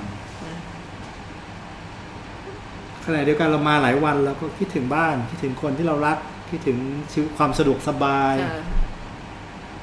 แต่เราก็เสียดาย ชีวิตง่าย ๆ ที่เรามี ชี อ วิต ยู่ตอนนี้ ง่ายๆความอิสระเสรีที่อยู่ในธรรมชาติ ใ ที่สับสนที่สุดคือ ไม่รู้จะบอกว่าชีวิตที่เราอยู่ในเมืองเนี่ยหรือชีวิตที่เราอยู่ในป่า อันไหนที่เรียกว่าชีวิตจริง เหมือนกันค่ะ งง ดอยงงงงงงง มันก็เลยเหมือนว่ากลายเป็นว่า โอเค เรามีชีวิตในเมืองส่วนหนึ่ง แล้วเราก็ต้องเอาชีวิตกลับมาใช้ชีวิตในป่าเนี่ยส่วนหนึ่งเพื่อให้มันแบบบาลานซ์ในชีวิตหน่อยเราเราคงไม่สามารถเราคงไม่สามารถจะอยู่ที่ใดที่หนึ่งได้แบบร้อยเปอร์เซ็นต์ ใช่ อยู่เมืองเมืองร้อยเปอร์เซ็นต์ก็คง ก็ไม่ได้ อยู่ป่าร้อยเปอร์เซ็นต์ก็ไม่ได้ ไม่รู้จะเจ็ดสิบสามสิบห้าสิบห้าสิบอะไรก็แล้วแต่ ใช่ค่ะ แต่มันก็ต้องอย่างเงี้ยแหละค่ะ ชีวิตมันก็ ก็ต้องบาลานซ์กันไป อ่า เออ มีคำถามนะครับ โอ้โห หลังกล้องไม่มีใครบอกอะไรเลยหรือว่าเขาแทรกตอนเราพูดไม่ได้เลยสักคน ถ้าอยากเดินหนึ่งร้อยหนึ่งโลต้องเตรียมตัวยากไหม อ่าโอเค โอ้โห แหมเหมือนเป็น แหมเหมือนเป็นสคริปต์ หน้า มา เหมือนาเลยเหมือนเป็นสคริปต์ ข้อต่อไปเลย ใช่ นี่ใครครับใครทักมาชื่ออะไร คุณใหม่มัลติพลายครับ คุณ คุณให ให ม่ ม่ มาติพลายเพิ่งกลับมาเมื่อกี้เอง กลับไปเมื่อกี้ฮะ น่าจะได้ยินเราเตรียมสคริปต์กัน คุณใหม่มาติพลายโอเคอ่าหัวข้อต่อไปก็คือเรื่องการเตรียมตัว เพราะว่า คงไม่ค่อยมีสักกี่คนที่เคยเดินร้อยกิโลแปดเก้าวันแบบนี้ ใช่ พวกเราก็เพิ่งเดินครั้งแรก แล้วเตรียมตัวยังไง โอ้โห เรื่องการเตรียมตัวนี่ตการเตรียมตัวนี่ต้องแบ่ง ก็ แบ่ง ที่จ เป็น ริงต้องศึกษาข้อมูลก่อนเนาะว่าสภาพพื้นที่ที่เราไปนอน มันเป็นยังไงเราจะใช้เต็นท์หรือใช้เปล ใช่ ผมผมแบ่งนะ อุปกรณ์ เอาเอาเรื่องอุปกรณ์ก่อนนะ ครับ อะไรครับ อุปกรณ์เพราะว่าอุปกรณ์ก็เป็นส่วนสำคัญ เพราะว่าเราเราเป็นคนเมืองอะ า ไปอยู่ในป่าเราก็ต้องเพิ่มพาอุปกรณ์ ซึ่ง ผมแบ่งเป็นกลุ่มๆแล้วกันอุปกรณ์ที่สำคัญ เช่น อุปกรณ์ที่ใช้ระหว่างเดิน อืม อันดับแรกเลยรองเท้า อ๋อจริงครับ ใช่ คือเราให้เท้าเราบาดเจ็บไม่ได้ ไม่ เล ได้ ย คือรองเท้าเนี่ย ก็ต้องเป็นรองเท้าเดินป่าที่ดีล่ะ ครับ ที่ปกป้องเท้าเราได้จากการเตะหินเตะไม้ ป้องกันไม่ให้ข้อเท้าพลิก ต้องคุ้นเคยกัน ต้องไม่ใช่รองเท้าใหม่ ไม่ใช่รองเท้าใหม่ เดินมาจน คุ้นเคยกันล่ะรู้ เป็นภาษานเป็นส่วนเดียวกับเท้าเรา ใช่ใช่ แต่ยังไม่พังอันเนี้ยมันแบบ มันก้ากึ่ง ก้ ละ กึ่งมากเพราะรอง มันละ เท้า ตัวเสียงนิดนึง คือถ้าเราเดินจนเข้ากับเท้าเรา มันก็จะมีอายุการใช้งานที่เหลืออีก ใช่ ไม่ แบ นาน บนั้น นะครับ ก็รองเท้าเดินป่าเนี่ยแปลกใช้บ่อยๆไม่พัง ใช่ไหม ใช่ ใช่ ถ้าเอามาตากแดดหรือว่าเก็บไว้เฉยๆเนี่ย ปีหนึ่งหยิบมาใช้ทีไงผ่าน พัง ถ้าเราใช้เรื่อยๆ ใส่มาทำงานใส่เดินนู่นเดินนี่เรื่อยๆ มันไม่พัง ไม่ นะครับ ทัน เลือกเอาคู่ที่มันเข้ากับเท้าเรา ใช่ ดีแล้ว ที่สำคัญอย่าลืมเรารองเท้าไป มีคนลืมรองเท้าไป มีคนลืม มีคนคืนลืมรองเท้าเดินป่าไป กางเกงก็ ลืม คนเดียวกันเหรอ คนเดียวกันนี่แหละ อ๋อเรื่องนิ้วเค้งด้วยเหรอก างเกงเดินป่าก็ลืมรองเท้าก็ลืม ได้ข่าวเป็นคนที่จัดรูปที่แบบเป็นอุปกรณ์อัลตราไลท์ เบาที่สุด เบาที่สุด เบาเพราะว่า เบาอยู่แล้ว เพราะว่า ไม่ ลืม มีห ข นุ่ อ ม ง กางเกงกับรองเท้ารองเท้าสำคัญที่สุด รองเท้าสำคัญที่สุด เป้ เอ๊ะ เพราะว่าเราแบกเป้เก้าวัน ของทั้งหมดที่เราจะพึ่งพามันในชีวิตอยู่ อยู่ในเป้ใบนั้น ซึ่งก็อยู่บนหลังเรา อ่า เป้ที่พอดี เป้ดี ที่พอดี เพราะว่าเราก็ต้องแบกเครื่องนอนที่กันหนาว ทุกอย่างอะค่ะอาหารเครื่อง าหาน อน เครื่องครัวทุกอย่าง น้ำที่เราจะ เสื้อผ้าไม่เท่าไหร่ไม่ได้เอาไปเท่าไหร่ ไม่ได้ใช่ค่ะ เสื้อผ้านี่เรามีแค่ชุดที่ใส่เดินกับชุดที่ใส่นอน ใช่แล้วก็ ไม่ใช่ชุดเดียวอย่างที่หมอใหญ่ใช้ใช่ไหม ไม่ใช่ชุดเดียวชุดเดินชุดนอนชุดเดียวกันไม่ใช่นะคะ แบบอย่างหมอใหญ่ที่บอกว่าเพื่อนบอกให้เอาไปชุดเดียว เพื่อนก็เอาไปชุดเดียวจริงหมอก็เอาไปชุดเดียวจริงๆไม่ได้นะครับ มีชุดนอนที่แห้งเอาไว้เปลี่ยนนอนสักชุดหนึ่งเบาๆ อาจจะแบบมีมีเสื้อสำรองสักตัวหนึ่งอะไรอย่างเงี้ยไว้ได้ แต่สิ่งที่ควรจะเอาไปเปลี่ยนคือถุงเท้า กางเกงใน กางเกงในมันต้องเปลี่ยนอยู่แล้วพี่ วินาทั้งหลายถุงเท้าอ่ะ เพราะว่า ถุงเท้า ต้องบอกงี้บางคนละเลยอ่ะโอเค เดี๋ยวเดี๋ยวเดี๋ยวอย่าเพิ่งไปทั้งเสื้อผ้าเอา โอเค ของอุปกรณ์เดินเนี่ยอ่ะถุงเท้าก็เป็นอุปกรณ์ ถุ เดิน งเท้าอุปกรณ์เดิน คือรองเท้าก็ถุงเท้าใช่คราวนี้ผมเอาถุงเท้าไปสี่คู่แล้วบอกเลย หนูเปลี่ยนทุกวันค่ะ ห้าคู่เปลี่ยนทุกวัน เปลี่ยนทุกวัน นะห้าคู่รองเท้าเป้เป้ที่ผมใช้ประมาณห้าสิบห้าลิตร ส่วนใหญ่ก็ใช้กันประมาณนี้ ห้าสิบห้าลิตร เราใช้หกสิบลิตร ประมาณนี้นะครับคนบางคนบอกว่าผมแข็งแรงเจ็ดสิบแปดสิบลิตร ก็ ไอ้วันที่มุดอันหนึ่ง ใช่ ใช่ วันที่มุดวันที่ปีนในป่าลึกมันจะเหนื่อยครับมันใหญ่เกะกะ แล้วก็ส่วนมากเป้ที่ที่ขนาดใหญ่มากๆเนี่ย มันจะออกข้าง เพราะฉะนั้นบางทีบางช่วงที่เราต้องที่แคบๆเนี้ยมันจะเกี่ยวต้นไม้ ที่มันสูงแล้วก็ อะไรอย่าง พุ่งก็เงี้ยไปหม ไม่ ด พ้น ใช่ค่ะใช่ ผมพยายามจะเอา 45 ลิตรไปแล้วใส่ของ ยัดไม่หมดเหมือนกัน เล นะ ยต้อง 55 เหมื ไป อนกันพี่ ครับ โอเค อีกอย่างหนึ่งที่ช่วยได้เยอะมากสำหรับผมนะ คือไม้เท้าเดินป่า เพราะว่ามันมีการข้ามน้ำอย่างที่ป้านบอก ไม่รู้กี่ครั้งนับไม่ถ้วน มีทางลงที่ชันมาก ทาง ๆ ลงที่ชันขึ้น ทางลกที่แบบ ต้องขวนต้องเกี่ยวซึ่งบางครั้งข้างทางมันก็เป็นหนาม ใช่ครับ ต้องใช้ไม้เท้าบางคนอาจจะไม่ใช้แต่ผมผมรู้สึกว่ามันเป็นประโยชน์มาก ยิ่ง ตลกมากเลย พี่บัวลอย พี่บัวลอยเป็นคนนำทางที่แข็งแรงที่สุดของ แข็ เรา งแรง ผมพูดกับผมผมถ่ายวิดีโอไว้นะผมเดินร้อยกิโลนะบอกให้คนเดินเอาไม้ เอาไป เท้าไปเท้าไป ด้ ด้ ว วย ย เพราะมันช่วยได้เยอะจริง ใช่ ๆแกพูดอย่างนั้นเลย ใช่ เดี๋ยววันหลังเอาวิดีโอให้ดู คนนำทางบางคนก็ ก็ตัดตัดไม้มาทำนะหนูเห็น พี่บัวลอยถือไม้เท้านะ ใช่ สังเกตป่ะ บางบางคนก็แบบหนูเห็นเลยแบบตัดเหลาไม้ไผ่อย่างดีเลยแบบถือมาตลอดทาง ใช่ เพราะว่าโอเคแหละ เราแข็งแรงแต่ว่าบางช่วงเนี่ยมันก็เซฟเซฟเราได้ เมื่อมันประหยัดพลังงานเราไปเยอะ อ่ะ เดินไม้เท้าช่วยได้เยอะอันนี้คือที่เดินนะครับรองเท้าถุงเท้าเป้ไม้เท้า นะ เสื้อผ้าที่ใส่เดิน เสื้อผ้าที่ใส่เดิน เสื้อผ้าที่ใส่เดินเป็นยังไง เสื้อผ้าที่ใส่อันดับแรกเลยเนี่ย คือทริปเนี้ยแต่ใส่กางเกงตัวเดียวนะเก้าวันน่ะคือ มันต้องต้องค่อนข้างแบบแน่ใจกับมันว่ามันจะอยู่กับเราได้ทั้งเก้าวันแบบที่ ที่มันไม่ได้ขาดเอาระหวังทาง แห้งง่าย ไม่ไม่ได้เก็บกินมาก เพราะแห้งง่ายเพราะว่าเราต้องมีข้ามน้ำอะไรอย่างนี้อยู่แล้ว บางทีวันที่เดินขึ้นอ่ะวิ่งเหงื่อเต็มเลยนะ ใช่ เหงื่อออกเยอะมาก มันต้องระบายอากาศดีแล้วก็มันต้องไม่ มันต้องเป็นเหมือนส่วนหนึ่งกับการขาเราเหมือนรองเท้าคือมันต้องไม่ติดขัดเวลาเราปีนเขาอะไรอย่างเงี้ย ก็ มันต้องไม่ติดไม่ขัด กางเกง แนะนำว่าควรจะเป็นขายาว คนเป็นขายาวค่ะ ทริปนี้มีน้องๆใส่ขาสั้นไปสองสามคน ค่ะ ออกมาขาลากร้อย ใช่ แล้วน้องก็บอกว่าไม่น่าเลย ไม่น่าใช้ขาสั้นเลยนะครับ โดนแมลงกัดมั่งบาดมั่งกระแทกเขียวอะไรอย่างเงี้ยค่ะใช่ นรับปีนลุยน้ำกระแทกหิน ใช่ บ้างอะไรบ้าง ต้องบอกว่าเราเราอยู่ในป่าจะโล่งหรือจะดีบอะไรเนี่ยมันจะมีแมลงประจำถิ่นต่างๆ มันมันมันเราจะไม่รู้ด้วยซ้ำจนกว่าเราจะกลับมาบางที มันก็จะแบบค่อยมาสำแดง กางเกงที่ผมใส่ไปเป็นเซเว่นเคป ค่ะ เหมือนตัวคล้ายๆตัวที่ใส่อยู่ตอนเนี้ย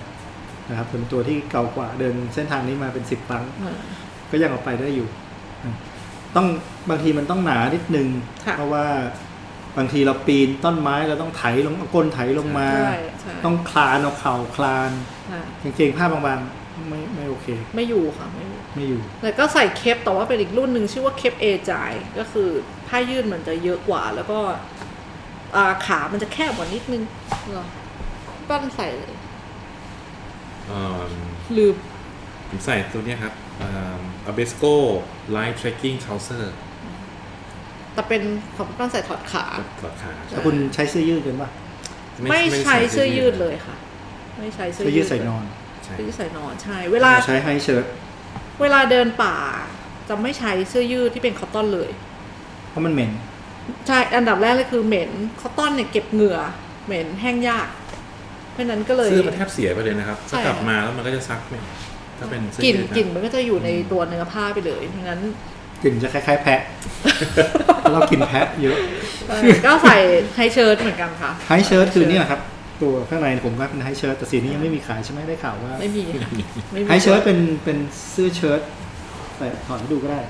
เหมือนโฆษณาขายของเลยนะ ขายของ แต่ว่า แต่ว่ามันดีจริง ใช่ถ้าถ้ามีวิดีโอหรืออะไรจะเห็นว่าเราใส่จริง ๆ เราใช้จริง คือไฮเชิ้ตจริงๆ มันเป็นแขนยาว ผมแนะนำให้ใช้เสื้อแขนยาวนะ ๆค่ะ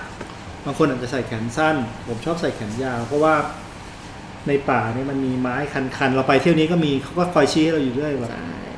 ต้นช้างร้องต้นอะไรอยู่เรื่อยๆมีหนาม นอนเยอะค่ะ หนอนบุ้ง อ่ เขาก็คนนำทางเขาก็ชี้ให้เราระวังตลอดเวลา ใช่ ไฮเชิ้ตจะเป็นเสื้อแขนยาวที่ผ้าค่อนข้างบาง บางเบา เบาระบายเหงื่อได้ดี แห้งง่ายบ้าง แห้งง่าย ไม่ค่อยเก็บกลิ่น ใส่ตัวเดียวได้ตลอดทริป ใช่ แต่ผมมีสองตัวผม ผมมีของเปลี่ยนที่สบโขงผมมีเสื้อกับกางเกงเปลี่ยนที่สบโขงซึ่งทำได้นะ ทำได้ คนที่จะไปเดินร้อยกิโลเนี่ยสามารถจะวางแผนเอาของชุดหนึ่งไปรอที่สบโขง อ่า เปลี่ยนเสื้อเปลี่ยนกางเกงได้ ได้ ก็นั่นคือของเดินเสื้อผ้า ค่ะ อาหารล่ะ น้ำล่ะเป็นยังไง อาหารเนี่ยเอ่ออันดับแรกเลยคือควรควรนับมื้อก่อน อืม ควรนับมื้อแล้วก็ควรคิดไปคร่าวๆก่อนว่า โอเคจำนวนมื้อแล้วแล้วเราจะกินอะไรในมื้อนั้นบ้างอะไรอย่างเงี้ยค่ะควรคิดไปคร่าวๆก่อน เพราะว่าบางทีไปซูเปอร์ เลยนึกไม่ออก นึกว่าเตรียมแค่ช้อนกับถ้วย ด้วยไปขอข้าวมากิน ที่ผ่านมาขอภาพติดเลย แต่ก็นับมื้อไปนะคะ แล้วก็ควรจะเผื่อมื้อไปสักสองมื้อในกรณีแบบฉุกเฉินหรือเกิดอะไรขึ้นมานะคะ ของแต่ละคนสมมุติอย่างต่ายปั้นเนี่ยเราเราเดินด้วยกันอะไรด้วยกันอยู่แล้ว แต่ว่าเรื่องอาหารเนี่ยเราจะต่างคนต่างถือ แล้วก็ต้องมีอาหารสำรองของเรา เขาสองต่างคนต่างถือส่วนผมเป็นเพื่อนเขากิน ใช่ อยู่ที่ เขาก็เลยต้องเผื่อผม ด้วยเอ่อเราสามารถเติมได้ที่สุขม จำได้ที่สมโภช เราไม่จำเป็นต้องแบกอาหารเก้าวัน ก็ใช่ค่ะ นะครับเราแบ่งสี่วันเอ่อแล้วก็สี่วันหลังก็เราเติมเสบียงได้ที่ทีแผล ค่ะ ทีแรกนะครับบาเดย์ได้นิดหน่อย ได้นิดหน่อยแต่ นะครับ จริง ๆ คือที่ที่บอกว่าเติมอาหารระหว่างทางเนี่ยมันก็เขาก็จะร้านค้าชาวบ้านก็จะไม่ได้มีอะไรมาก คาดเดาไม่ได้บางทีอาจจะไม่มี บางทีก็ไม่มีแบบ อาจจะแบบอ่าหมดพอดี ปิดร้านปิด ร้าน เนี่ย ปิดคือบางเราเคยเจอพี่เราเดินปิดทั้งหมู่บ้านไปงานแต่งอีกหมู่บ้านหนึ่งอย่างเงี้ยมีแบบเราก็อย่าไปหวังน้ำบ่อหน้ามาก ใช่ เตรียมไปดีที่สุด เตรี ใช่ ยมไปอย่างที่บอกเตรียมสี่วันแล้วก็อีกสี่ สี่วันค่ะ สี่สี่วันหลัง แบ่ง ไปตาม ได้ ที่สบผมได้ ใช่ น้ำ น้ น้ำเป็นเรื่องสำคัญ เพราะว่าหลาย ๆ วันที่เดินเนี่ย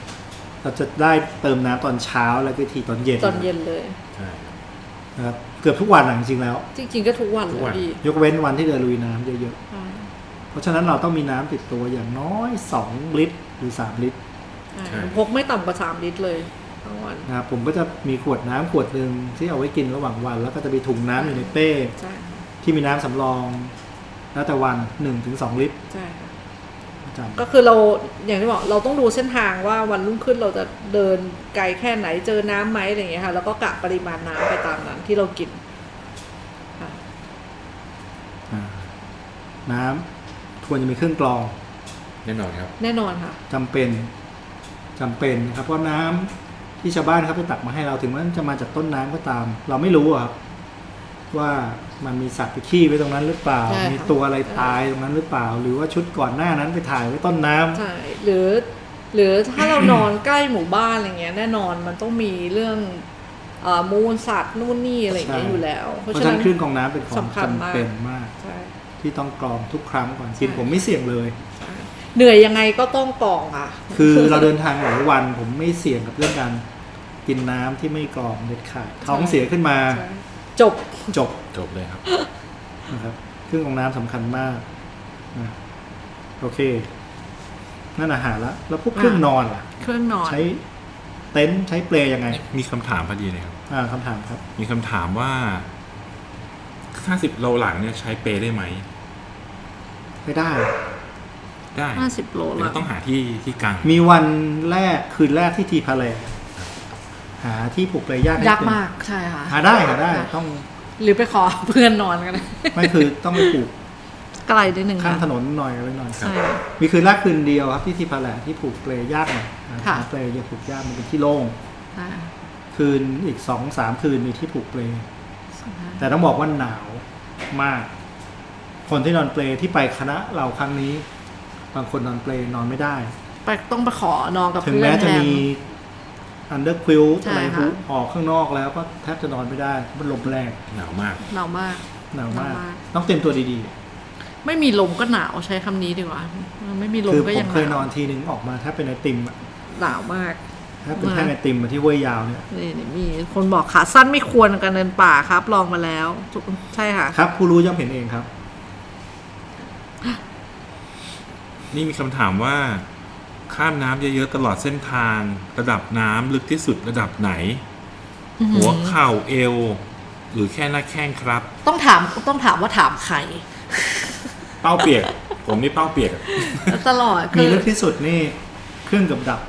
น้ำกับข้าวหัวเทียม ตูดเป้เปียกเล็กน้อย นี่จุดสองจุดสองจุดเองที่ ใช่ค่ะ ลึกจนถึงเกือบถึงเป้ากางเกง ใช่ แต่ว่าก็จะบอกว่าแต่ละปีหรือแต่ละช่วงมันก็ตอบไม่ได้ นี่คือสาเหตุ ใช่ ต้องบอกว่าสาเหตุว่าทำไมเส้นทาง 50 50 กิโลหลังเนี่ย เดินได้แค่ช่วงกลางเดือนมกรา ค่ะ จนถึงกลางเดือน หรือปลายเดือนกุมภาล่าสุดเท่านั้นเอง เพราะถ้าก่อนนี้น้ำมันจะสูงเกินไปข้ามยาก แล้วหลังจากนี้ก็จะเริ่มมีไฟไหม้ ใช่ บางสุบางช่วงนะครับ ก็เลยจะเป็นเหตุผลว่าทำไมไอ้เส้นเนี้ยมันแกลบมันสั้น มัน มา เดิน ก ได้แค่เดือ ที่ น จะเดิน กว่า ได้ ๆรีบไปนะครับ ตอนนี้ยังไปทันรีบไป ใช่ ปีแรกคุณจะได้เป็นคนที่เดินปีแรกของเส้นทางนี้ ปีหน้ามันอาจจะอัพเอ้ยปีหน้าอาจจะแบบฝนหนักมาก เดินอาทิตย์เดียวหรืออะไร มันอาจ เงี้ จะ ย ยาวไปอีกก็ได้ ได้แล้วแล้วแต่ไม่รู้ไม่ไม่มอง เริ่ม ตา ไม่มองหน้าพี่แล้ว โอเค มีคำถามเรื่องความสูง มีคนสงสัยถามผมนอกรอบมา บอกว่าลุยน้ำเยอะๆรองเท้าเปียกทำยังไง ก็ เดี๋ยวมันก็แห้ง ใช่ บางคนเปลี่ยนรองเท้าแตะเดิน อ่ะ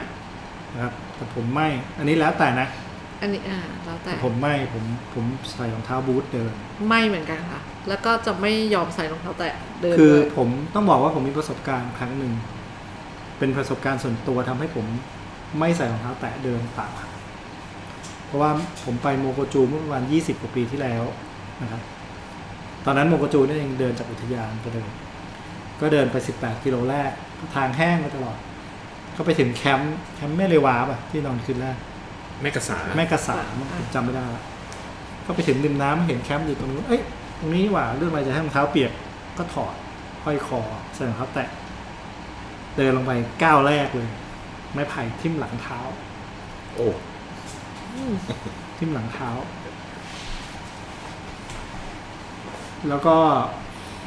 โมโกจูเดินห้าวัน ครับ อันนั้น เท้าผมเป็นหนอ รุ่ งอยู่สี่วัน โอ้โห หมอจิ๋วเพื่อนผมเนี่ยไม่รู้ดูอยู่หรือเปล่าหมอจิ๋วเนี่ยเป็นคนทำแผลทุกคืน อืม นอนอยู่ท่าเนี้ยแล้วก็แบบจิ๋วก็ทำแผลให้ผม บีบหน้องใส่ยาทุกคืนนั้นผมไม่ใส่รองเท้าแตะเดินป่าไม่ว่าจะเหตุอะไรก็ แรก ตาม ใช่คืออย่างเหมือนเหมือนกันค่ะ เพราะว่าตอนแรกเนี่ย สมัยสมัยก่อนก็จะคิดอย่างเงี้ยเหมือนกันพี่โอ้โหไม่อยากให้เท้าเปียกเลย มันแบบมันเหม็นน่ะ แล้วมันก็หนัก แต่ว่าพอมันเจอเหตุการณ์อย่างนี้เรื่อยๆ ได้ฟังเรื่อยๆ หรือเห็นกระตาตัวเองอย่างนี้รู้สึกว่าหนักหน่อย มันก็ไม่เป็นไรนะเข้าเท้ามันก็เย็น มัน ดี มันยากครั้งเดียวนะ มันยากครั้งเดียวหลังจากนั้นมันจะไม่เป็นไร ครั้งแรกแล้วก็ห้วยที่สองที่สามห้วยครั้งที่สี่สิบก็ อ่ะมันก็ สบาย มันก็เป็นหนึ่งในเหตุผลที่เอาถุงเท้าไป ผม ทุก พูด วัน จริงๆนะมันตอนมีน้ำอยู่ในนั้นมันเดินสบายด้วยนะ มันก็เย็นๆ มันเหมือนใส่ถุงเท้าเจ ลอะจับจับจับจับจับ เนี่ยแค่เปลี่ยนความคิดชีวิตเปลี่ยนแล้ว เย็นสบายแล้วแบบ แล้ว นิ่ง ก็จะสบายดี ใช่ไหม แล้วจากนั้น ค่ะ ก็พอหมดน้ำหมดที่ข้ามน้ำเราก็บิดถุงเท้าแห้ง เทน้ำออกเดินไปสักพักหนึ่งมันก็แห้งนะครับผมอันนี้คือคำแนะนำนะแต่ใครจะเชื่อไม่เชื่อนะ ใช่จะเสื้อแขนยาวกางเกงขายาวอะไรเหมือนกันค่ะ แล้วแต่แต่ละคนก็จะมีเหตุผลของตัวเอง ใช่ใช่ แล้วแต่ อ่ะเรากลับมาเครื่องนอนเมื่อกี้เราบอกว่า ค่ะ เปลนอนได้ เป็นนอนได้ เต็นท์นอนได้ทุกคืน ใช่ เต็นท์นอนได้ทุกคืนก็เต็นท์เอ่อเบาๆน้ำหนักเบาหน่อยนะครับเท่านั้นเองก็ไม่ได้มีอะไรพิเศษเครื่องนอน เครื่องนอนแผ่นแผ่นรองนอน ช่วยได้เยอะเพราะว่าอากาศมันหนาว อากาศมันหนาว แล้วก็ พื้นไม่เรียบมี ใช่ ก้อน พื้ หิ น น พื้นที่ส่วนมากบางทีก็หลากไม้อะไรอย่างเงี้ยค่ะถุงนอนจำเป็นมากเลย ถุงน อน ไม่มีนอนไม่ได้จริง เรียกถุงนอนลบเจ็ดไปนะ ถุงนอนสามองศาคือ ๆ เอาลบเจ็ดไว้ ก็ เพราะว่าเกือบทั้งตลอดทริปนะ ยกเว้นที่ศพโขงกับทีพาแลเกือบตลอดตลอดทริปเนี่ยเรานอนเกินพันเมตรหมดเลย ใช่ ใช่ ใช่ใช่ใช่ คือแปดคืนเนี่ยหกคืนเกินพันเมตร ใช่ มีพันเจ็ดพันสี่ก็หลายคืน มีหนาวก็หนาวมาก เออหนาวก็คือ ตาก แล้วก็ช่วงที่เวลาไปเนี่ยมันคือมกราคุมภา ใช่ หนาว อากาศมันเย็นอยู่แล้ว แล้วก็แต่คิดอย่างนี้เสมอค่ะ ถ้าเกิดมันร้อนก็ไม่เป็นไรก็เป็นผ้าห่มห่มบางช่วงได้ แต่ถ้ามันหนาวแล้วเราเอาเครื่องกันหนาวมันไม่พอเนี่ยทำยังไงมันก็ไม่ได้ ไม่มีอะไรช่วยได้แล้ว ไม่มีอะไรช่วยได้ น้องๆหลายคนที่ไปกันเราเที่ยวนี้เอาถุงนอนประมาณสิบองศาไป สเปซคาร์บอย มันมีคนเอาสเปซคาร์บอยไป ดิสก์บอลก็พอได้ ก็พอได้ แต่บางคนเอาแบบคอมฟอร์ตสิบองศาไป ค่ะ แบบคือถุงนอนสิบองศาไป ก็เห็นออกประกอบไฟกันตอนกลางดึก เข้าป่าอย่ากลัวร้อนค่ะกลัวหนาวไว้ กลัวเตรียม ร้อนเหมือนไว้กันแต่ว่าที่ไม่ใช่ที่นี่ เออ ที่นี่ไม่ต้องกลัวร้อน ไม่ต้องกลัวร้อน นะครับเครื่องนอนก็ประมาณนั้น ค่ะ นะ ไปถึงอะไร เครื่องครัว เครื่องครัว เครื่องครัวอาหารเครื่องครัวเนี่ยก็อืมแล้วแต่บางคนก็จะพกพกชุดเล็กชุดใหญ่ก็ แล้วแต่ตามสะดวกแต่ว่าที่แนะนำเลยควรมีอุปกรณ์ที่เป็นก่อไฟเนี่ยของตัวเอง สมมุติว่าไปเป็นคู่อย่างเงี้ยค่ะป้าเขาก็จะมีอาไตพกอ่าชุดครัวอันใหญ่อยู่แล้วอย่างเงี้ยแต่พี่ป้า ก็จะมีชุดเล็กของเขา อืม เผื่อในกรณีที่เราไม่คาดคิดหรือฉุกเฉินอะไรเนี่ย เราต้องอยู่รอดได้ด้วยอุปกรณ์ที่เรามีเพราะฉะนั้นควรพกทุกคน แต่เมื่อวานเนี่ยผมผมพกแก๊สซาลาเปาสองร้อยสามสิบหนึ่งหนึ่งกระป๋อง กระต่ายก็หนึ่งกระป๋อง อ่า ทั้งคู่ไม่ ใช่ หมด ก่อนไม่หมด ไม่หมด ไม่หมด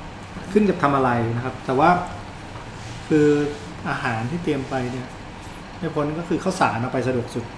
ใช่ไหม ข้าวสาร ข้าวสารไม่กินน้ำไม่กินที่ไม่กินไม่หนักมากต้องไปหุง อาหารฟรีดาย ฟิสไตล์เป็นซอง มาม่าอะไรก็ว่ากันไปหลัก ๆ มันก็ส่วนมากก็ต้มน้ำอะไรอย่างเงี้ยไม่ แต่ต้ ได้ อง ไม่ได้ใช้งานหนัก มีอาหารที่ให้พลังงานนะ ใช่ เพราะเราเดินหลายวันมาก ครับ ใช่ กินของแบบมาม่าอย่าง อย่างเดียวไม่ รอ ได้ไม่รอดไม่รอด ไม่รอด มันมีเนื้อสัตว์บ้างอะไรบ้าง ให้มัน ถ้ามีโอกาสซื้อไข่ได้ก็กินไข่ตามห ก็ มู่ กิน บ้าน ไข่ไปสักสี่แผงตรงมือ นี่มาถึงอุปกรณ์นี่ผมอยากจะพรีเซนต์สองอย่าง อะไร ที่รู้สึกว่าทริปเนี้ยแปดวันแล้วรู้สึกว่าเฮ้ยครั้งต่อไปเราจะขาดมันไม่ได้ละไอ้สองชิ้นเนี้ย อ่า อย่างแรกก็คือพรมที่พื้นในเต็นท์ เสืออันนี้แบบ เสือเสือที่เป็นน อันนี้ไม่ใช่อุปกรณ์จำเป็น ทำไมอ่ะ ไม่คือหลายคนรู้สึกไหมว่าเวลาที่เรานอนอ่ะ แล้วแล้วเวลาที่เท้าเราตกจากแผ่นรองนอนอ่ะ พื้นเต็นท์มันเย็นมาก แล้วมันก็เหนียว แล้ว เห แบบ นียวนิดนึงอะ รู้สึกว่าความรู้สึกมันจะรู้สึกแบบเอ้ยต้องรีบเท้าเอาที่เราจะเท้าขึ้นมาอะไรอย่างเงี้ย ก็ ไม่มี พอ ของผมไม่มีอะ เออ พอมีพอมีเสืออันนี้ขึ้นมาแบบโอ้โหมันสบายอ่ะมั อันนี้ แบบ ส่วนตัวอันนี้ส่วนตัว มันไม่จริง อะไรเนี่ย อันนี้ส่วนตัว ลักชัวรี่เล็ก ลักชัวรี่ ๆ แล้วก็อีกอย่างหนึ่งที่ที่ลองใช้ทริปนี้แล้วรู้สึกว่าดีก็คือคอน MSR โอ้โห คอนเหล็ก อันนี้ ค้อน เลย ค้อน พิเศ ค้อ ษ นเหล็กนะ คือแบบน้ำหนักเพิ่มขึ้นมานิดนึง หนักหลัก 200 กรัมอะไรเงี้ย แต่ว่าคอนเราก็ตอกสมอบกได้ใช่ปะ เพราะว่าบางบางบางช่วงบางที่ที่แคมป์ดินมันแข็ง โอเค แล้วอีกอีกฝั่งหนึ่งของคอนนะครับ มันใช้เป็นพั่วได้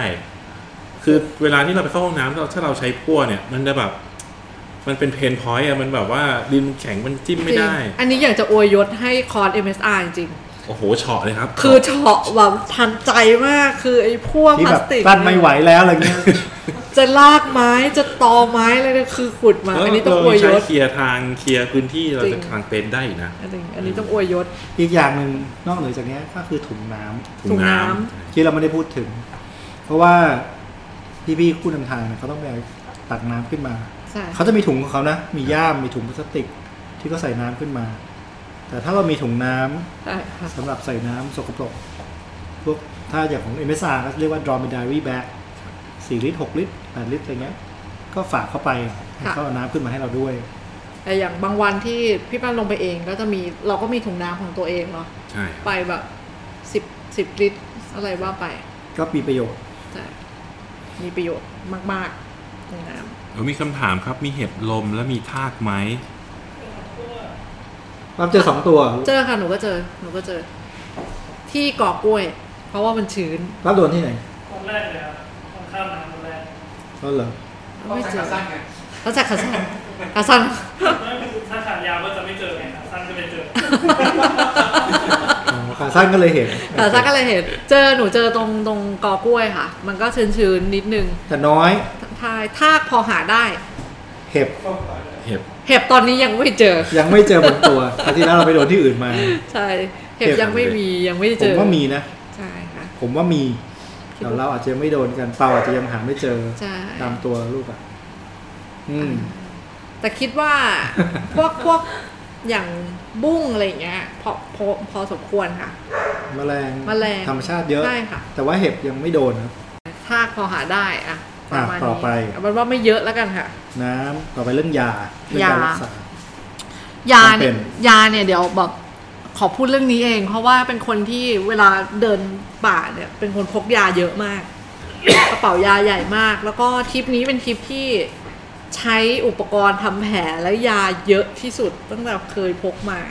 เหตุผลเพราะว่าอย่างที่บอกค่ะว่าเราควรจะต้องระวังเท้าเราเนี่ยมากที่สุด เท่าที่จะระวังได้เพราะทริปมันยาว ก็จะมีน้องในทีมที่ โดนเท้ากัด รองเท้ากาดนะคะ มีอ่ารองเท้าคับเกินไปทำให้เวลาลงมันกระแทกเล็บ เล็บหลุดเนาะแล้วก็เนี่ยค่ะ มีพองมีอะไรอย่างเงี้ย มีแผลสด มีแผลสดทุกวันแล้ว คน ก็ นำทางฟันขาตัวเอง ทราบข่าวตัวเอง ดังนั้นอุปกรณ์เนี่ยเราต้องพวกทั้งยารักษาโรคแล้วก็พวกยารักษาแผลสดต่างๆเนี่ยเราควรคิดคิดเผื่อไปล่วงหน้าเลยว่าถ้ามันเกิด เดี๋ยวเราจะมี outdoor talk ค่ะ รายการ outdoor talk นี้เราจะทำพยายามทำให้เป็นประจำนะ ค่ะ ให้ความรู้เรื่องต่างๆ จะมีครั้งหนึ่งที่เราจะคุยกันเรื่องการรักษาพยาบาลและการเตรียม เบื้ ยา องต้นค่ะ เบื้องต้นโดยการเชิญเพื่อนเรา ค่ะ หมอใหญ่มา อาจจะหมอนัดด้วยมาคุยกั แต่ น เขายังไม่รู้ตัวนะ แต่เดี๋ยวไปเชิญ ก็น่าจะดูอยู่แหละ น่าจะดูขอเชิญตอนนี้เลยเดี๋ยวนัดวัน ได้ค่ะ เรื่องอายาที่ควรกินยาที่ควรเตรียมการรักษา อ่ ประเมิน จ่ยย กาอนน รหลับอะไรเงี้ย ประเมินประเมินอาการเบื้องต้นอะไรอย่างเงี้ยค่ะ ครับ อ่าโอเค อ่านั่นคือน่าจะการเตรียมตัวก็น่าจะประมาณนั้นนะ ใช่ ก่อนหลังจากการเตรียมตัวเนี่ยผมอยากเล่าเรื่องสักนิดหนึ่งว่าเราทำไมเราถึงทำเส้นทาง ค่ะ ครึ่งหลังเนี่ยอันนี้เป็นเป็นประเด็นที่อยากเล่าให้ฟัง ค่ะ อย่างต่ายกับป้านคงได้ยินพี่พูดมาหลาย ครั้ง คือ ต้องบอกว่าผมพยายามหาต้นน้ำเงามานานมาก 20 กว่าปี ด้วยคำบอกเล่าด้วยอะไรหลายอย่าง ตอนที่เราไปเจอต้นน้ำเงาเนี่ยมันก็มีความรู้สึกที่ปนๆกัน คือเหมอนว่าในประเทศเนี้ย ที่เราจะไปเจอต้นน้ำที่ยังสมบูรณ์เป็นภาพสมบูรณ์ทั้งเห็นไหมเห็นทั้งภาพเป็นภูเขาเป็นต้นน้ำของต้นน้ำสายหนึ่งโอกาสมันน้อยมาก ลองไปดูต้นน้ำแม่น้ำสายสำคัญแม่น้ำปิงแม่น้ำน่านแม่น้ำป่าสักต้นน้ำจะถูกทำลายหมดละจุดกำเนิดแม่น้ำเลยมันไม่ค่อยมีเหลือให้เห็นละ ที่สมบูรณ์บังเอิญแม่น้ำเงาเนี่ย ต้นน้ำมันอยู่ในที่ลึกลับมาก ไม่มีใครสนใจนะ ผม ใช้คำว่าไม่มีใครสนใจ ไม่ใช่ว่าไม่มีใครรู้ แต่ไม่มีใครสนใจ ต้นน้ำของแม่น้ำสายนี้ หน่วยงานเอ่อหน่วยต้นน้ำเงายังอยู่ผิดที่เลย หน่วยที่เขาไปตั้งอยู่เป็นห้วยน้ำสองไม่ใช่น้ำเงาครับแล้วก็พื้นที่ก็อยู่นอกเขตอุทยาน ไม่มีใครดูแล ผมต้องพูดอย่างนี้ว่า จริง ๆ แล้วแม่น้ำเนี่ย เป็นต้นกำเนิดของชีวิต ต้นกำเนิดของวัฒนธรรมของโลกใบนี้นะ ประเทศไทยเราเนี่ยก็แบบเมืองต่างๆ ก็ตั้งอยู่บนแม่น้ำหมดอะ อืม แต่เรากลับไม่ให้ความสำคัญของต้นน้ำเลย ไม่มีหน่วยงานไหนรับผิดชอบโดยตรงในเรื่องต้นน้ำอันนี้เป็นเรื่องเรื่องที่คุยกันยาว แต่ว่าพอไปเห็นกับตาแล้วเนี่ย ผมก็ลังเลอยู่เป็นปี ก็คุยกับเพื่อนๆ เพื่อนๆกะเหรี่ยงที่คุยกันที่ไปสำรวจด้วยกันว่าเออเราควรจะเปิดเส้นนี้ให้คนมาเดินไหม เพราะมันไม่ไม่ได้มีวิวอะไรสวยงาม ไม่มีจุดชมวิวเหมือนดอยธง แล้วก็การเดินทางก็ลำบากกว่า ไกล อืมก็ลังเลกันอยู่ สุดท้ายก็ตัดสินใจว่าจะเปิดเส้นทางนี้ ด้วยสาเหตุสองสามอย่างนะครับอย่างหนึ่งคือผมคิดว่า ถ้ามันอยู่ตรงนั้นโดยไม่มีใครเห็นนะสักวันมันจะหายไปเลย โดยไม่มีใครรู้ว่ามันเคยอยู่ตรงนั้น มันหายจริงมันหายไปง่ายด้วย มันหายไปง่ายมาก คือพื้นที่มันไม่ได้ใหญ่มาก มันไม่มีใครดูแล มันอยู่ในที่ลึกลับ คนไม่กี่คนก็เครื่องจักรใหญ่ๆไม่กี่เครื่องก็ทำให้มันหายไปได้ ไม่มีใครดูแลมันอย่างที่สองนะครับมันก็เป็นเหตุผลเดียวกับที่เราทำเส้นทางครึ่งแรก ก็คือว่า เราเชื่อว่าจะให้ป่าพื้นนั้นอยู่ได้ ก็ต้องทำสร้างรายได้ให้กับคนที่อยู่กับป่า บริเวณตรงนั้น ซึ่งการทำเส้นทางเนี้ย เราก็ชวนผู้คนที่อยู่ในบ้านเหล่านั้นบ้านทีพาแลบ้านบราเดบ้าน ห้วยยาวเนี่ย มาร่วมกลุ่มคนเดินทางกับเรา เที่ยวนี้เขาก็มาเดินด้วยหกเจ็ดคน อืม เขาก็มีรายได้นะครับก็เชื่อว่า เขาก็น่าจะเริ่มเห็นความสำคัญของป่าเส้นนี้ ป่ากลุ่มพื้นที่นี้แล้วก็คอยดูแลเส้นทาง นั่นก็คือสาเหตุที่เราเราต่อเส้นทาง แน่นอน ก็มีความต้องการส่วนตัวอยู่บ้างที่อยากจะให้มีเส้นทางเดินป่า ระยะไกลสักร้อยกิโลเมตรเกิดขึ้นในประเทศไทย ซึ่ง เส้นทางระยะไกลวงเล็บมาก ครับก็มันก็เกิดแล้วครับหนึ่งร้อยกิโลหนึ่งร้อยหนึ่งกิโลเมตร ใช่ค่ะแต่ อ่ะ ว่าค่ะ แต่กับบ้านมีคอมเมนต์อะไรอีกอย่างอื่นบ้าง ก็หลาย ๆ คนฟังมาก็จะแบบว่า อยากไปจังเลย อยากไปจังเลยอะไรอย่างเงี้ยนะครับ คือต่อให้เราฟังเราแบบร้อยรอบก็ไม่เท่าไปสักครั้งหนึ่ง อ้าวก่อนอย่างนั้นเนี่ย ผมขออนุญาตเอามือใหม่ อะไรนะเขาใช้ว่าอายุน้อยร้อยโล อายุน้อยร้อยโล ไม่ใช่น้ำหนักนะ แต่ระยะทาง ใช่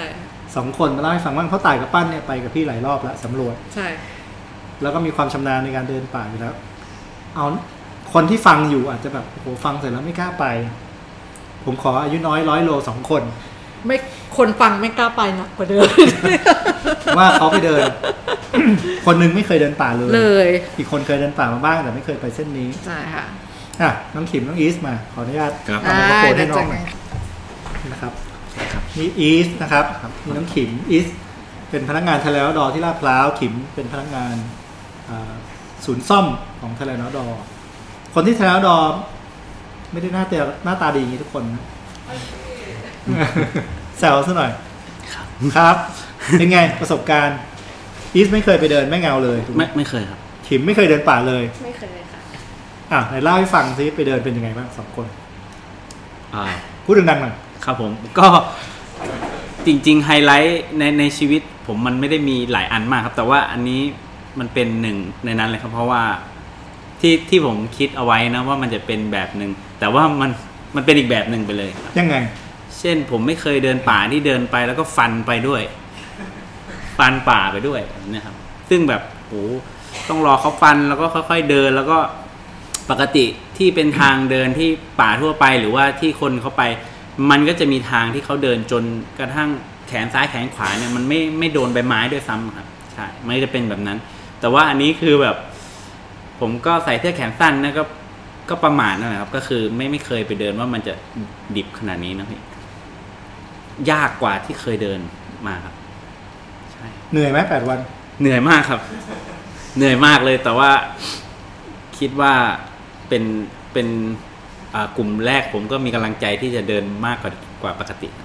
แล้วครึ่งแรกกับครึ่งหลังเทียบกันเป็นไง คนละแบบเลยครับพี่ คนละแบบมาก ๆ เลยแบบ ครึ่งแรกใจมันก็แบบว่าโอ้โหสวยงามอะไรแบบเนี้ยสวยงามแล้วก็มีวิวทุกทุกวันเลยด้วยซ้ำที่ที่กลางเต็นท์นะครับ แต่ว่าพอครึ่งสองเนี่ยโอ้เต็นท์นี่แทบจะเบียดกันเลย เพราะว่ามันอ่าแคบแล้วก็อยู่ในป่าที่มันแบบเหมือนลึกอะครับ เหมือนลึก ใช่ครับ อ่ะขิมบ้างไม่เคยเดินป่าเลย ใช่ค่ะ ไม่เคยเดินเลย แล้วไปเดินครั้งแรกเนี่ยร้อยโลเป็นยังไงบ้าง มีบาดเจ็บ บอบช้ำอะไรบ้างไหม อ่ามีแค่แบบมันปวดเข่าปวดอะไรที่แบบปกติที่เราไปเดินขึ้นเขาลงเขาอยู่แล้วค่ะ แต่ว่าที่เท้าจะไม่มี เพราะว่ารองเท้าเราโอเค ดี ระวังมากเลยด้วยใช่ไหม ระวังระวัง แล้วก็เลือกแบบเลือกรองเท้าที่มันเข้ากับเท้าเรา แล้วก็พยายามเดินให้แบบ ไม่ไปเตะนั่นบ่อยอะไรอย่างเงี้ย ค่ะแล้วก็เส้นทางสำหรับรูทแรก อ่าสวยค่ะชอบเพราะว่าอาจจะเห็นแบบว่า เห็นที่เขาไปเดินเขาถ่ายคลิปมาเราได้เห็นอะไรเงี้ยที่สองนี่ก็สวยแล้วแบบมันลุ้นระทึกดีค่ะว่าแบบเออจะเจออะไรว่าวันนี้ข้างหน้าเมื่อไหร่จะหมดเนินอะไรเงี้ยค่ะแบบเพราะมันไม่มีใครเคยเดิน แล้วแบบถามพี่ๆเขาก็ไม่รู้มันยังไงลุ้นเอาอะไรเงี้ย คนนำทางเขาไม่เคยไป ไม่เคยไปค่ะ เพราะว่าจะ ถามคนนำทางว่าเป็นยังไงบ้างคะข้างหน้า ไม่รู้ไม่เคยไป บางคนก็มาเดินพร้อมเรา ใช่ค่ะมันคงเป็นความเรา ชอบไหมมาเดินเที่ยวนี้ ชอบค่ะสนุกด้วยความที่มันเป็นป่าที่แบบสมบูรณ์ แล้วก็มีพี่ๆที่ไปด้วยกันคอยเอนเตอร์เทนด้วยค่ะ ก็เลยแบบทำให้การเดินสนุกมากขึ้นชอบ มันก็ ค่ะ ไปกันเป็นทีมนะเที่ยวนี้ ครับ ใช่ค่ะ ก็แล้วพี่ๆคนนำทางเป็นไง โอ้โห ดีทุกคนเลยครับพี่ ดีแล้วก็ตอนแรกก็ไม่กล้าคุยกับเขาอะครับ แต่เวลาได้คุยแล้วกลับกลายเป็นเขาที่ตลกกว่าเรานะ ใช่ ตลก ใช่ครับ ดูแลดี ดูแลดีแล้วก็ถามตลอด ถามพวกเราตลอด ครับผู้ผู้ผู้นำทางที่เราพูดถึงเนี่ยก็เป็นชาวบ้าน ซึ่งเป็นชาวกะเหรี่ยงอยู่หมู่บ้านต่างๆ ตลอดเส้นทางที่เราเดินเลยนะ ตั้งแต่ต้นทางห้วยม่วง แม่หาดศพโค้งซีพาแลซึ่งเขามารวมกัน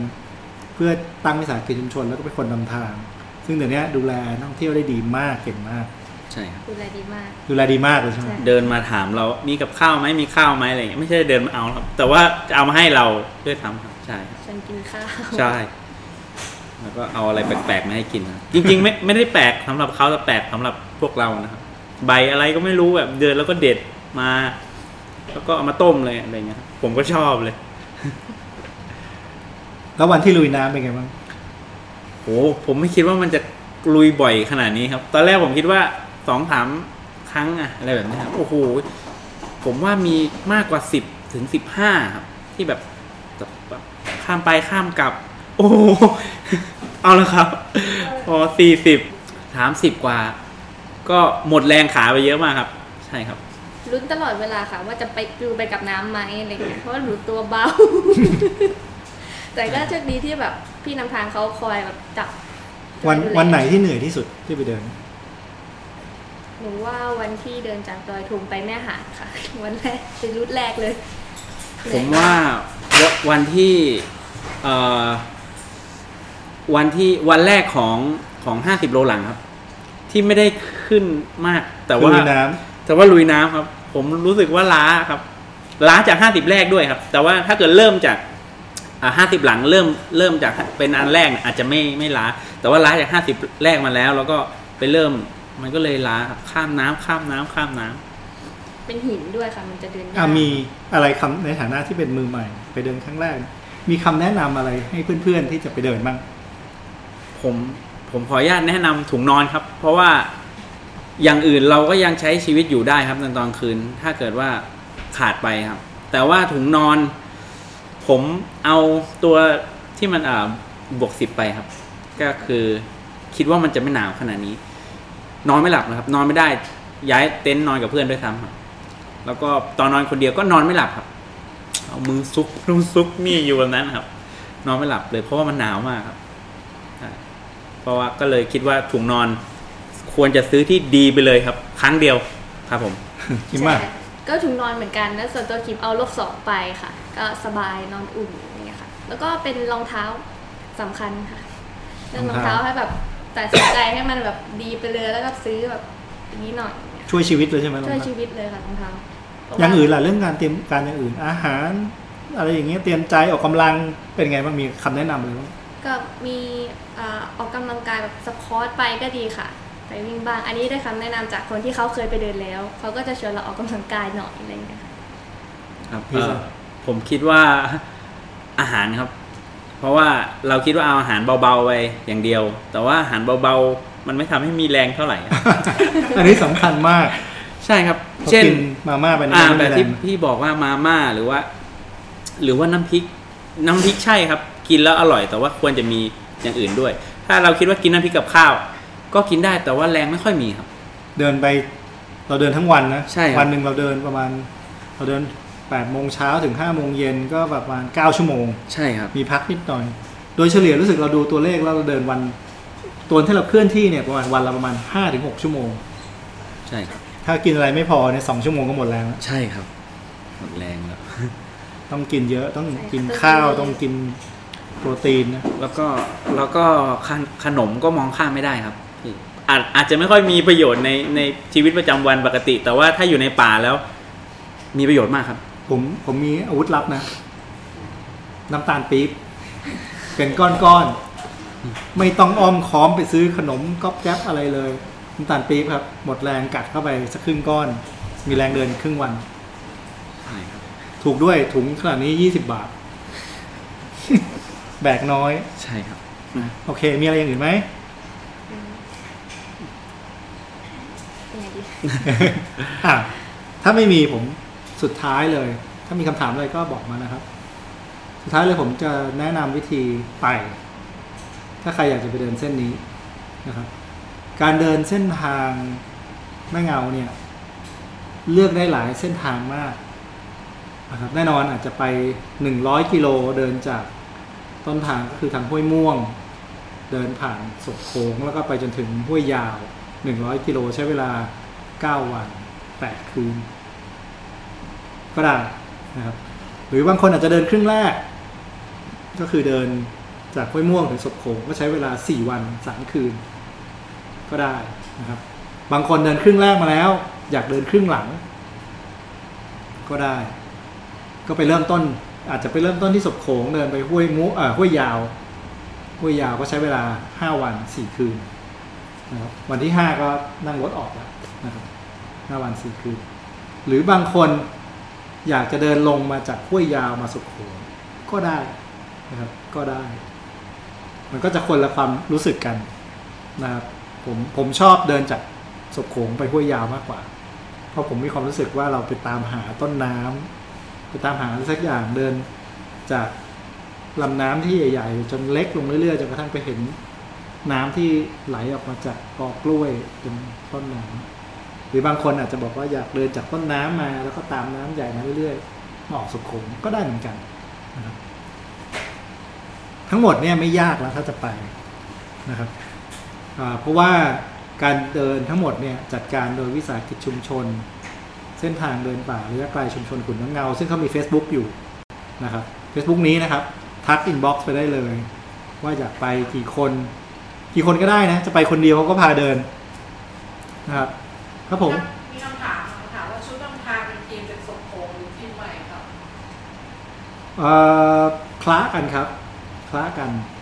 คือเขาก็จะใช้หมู่บ้านคนนำทางจากหมู่บ้านข้างในลึกๆ จากที่พะแลจาก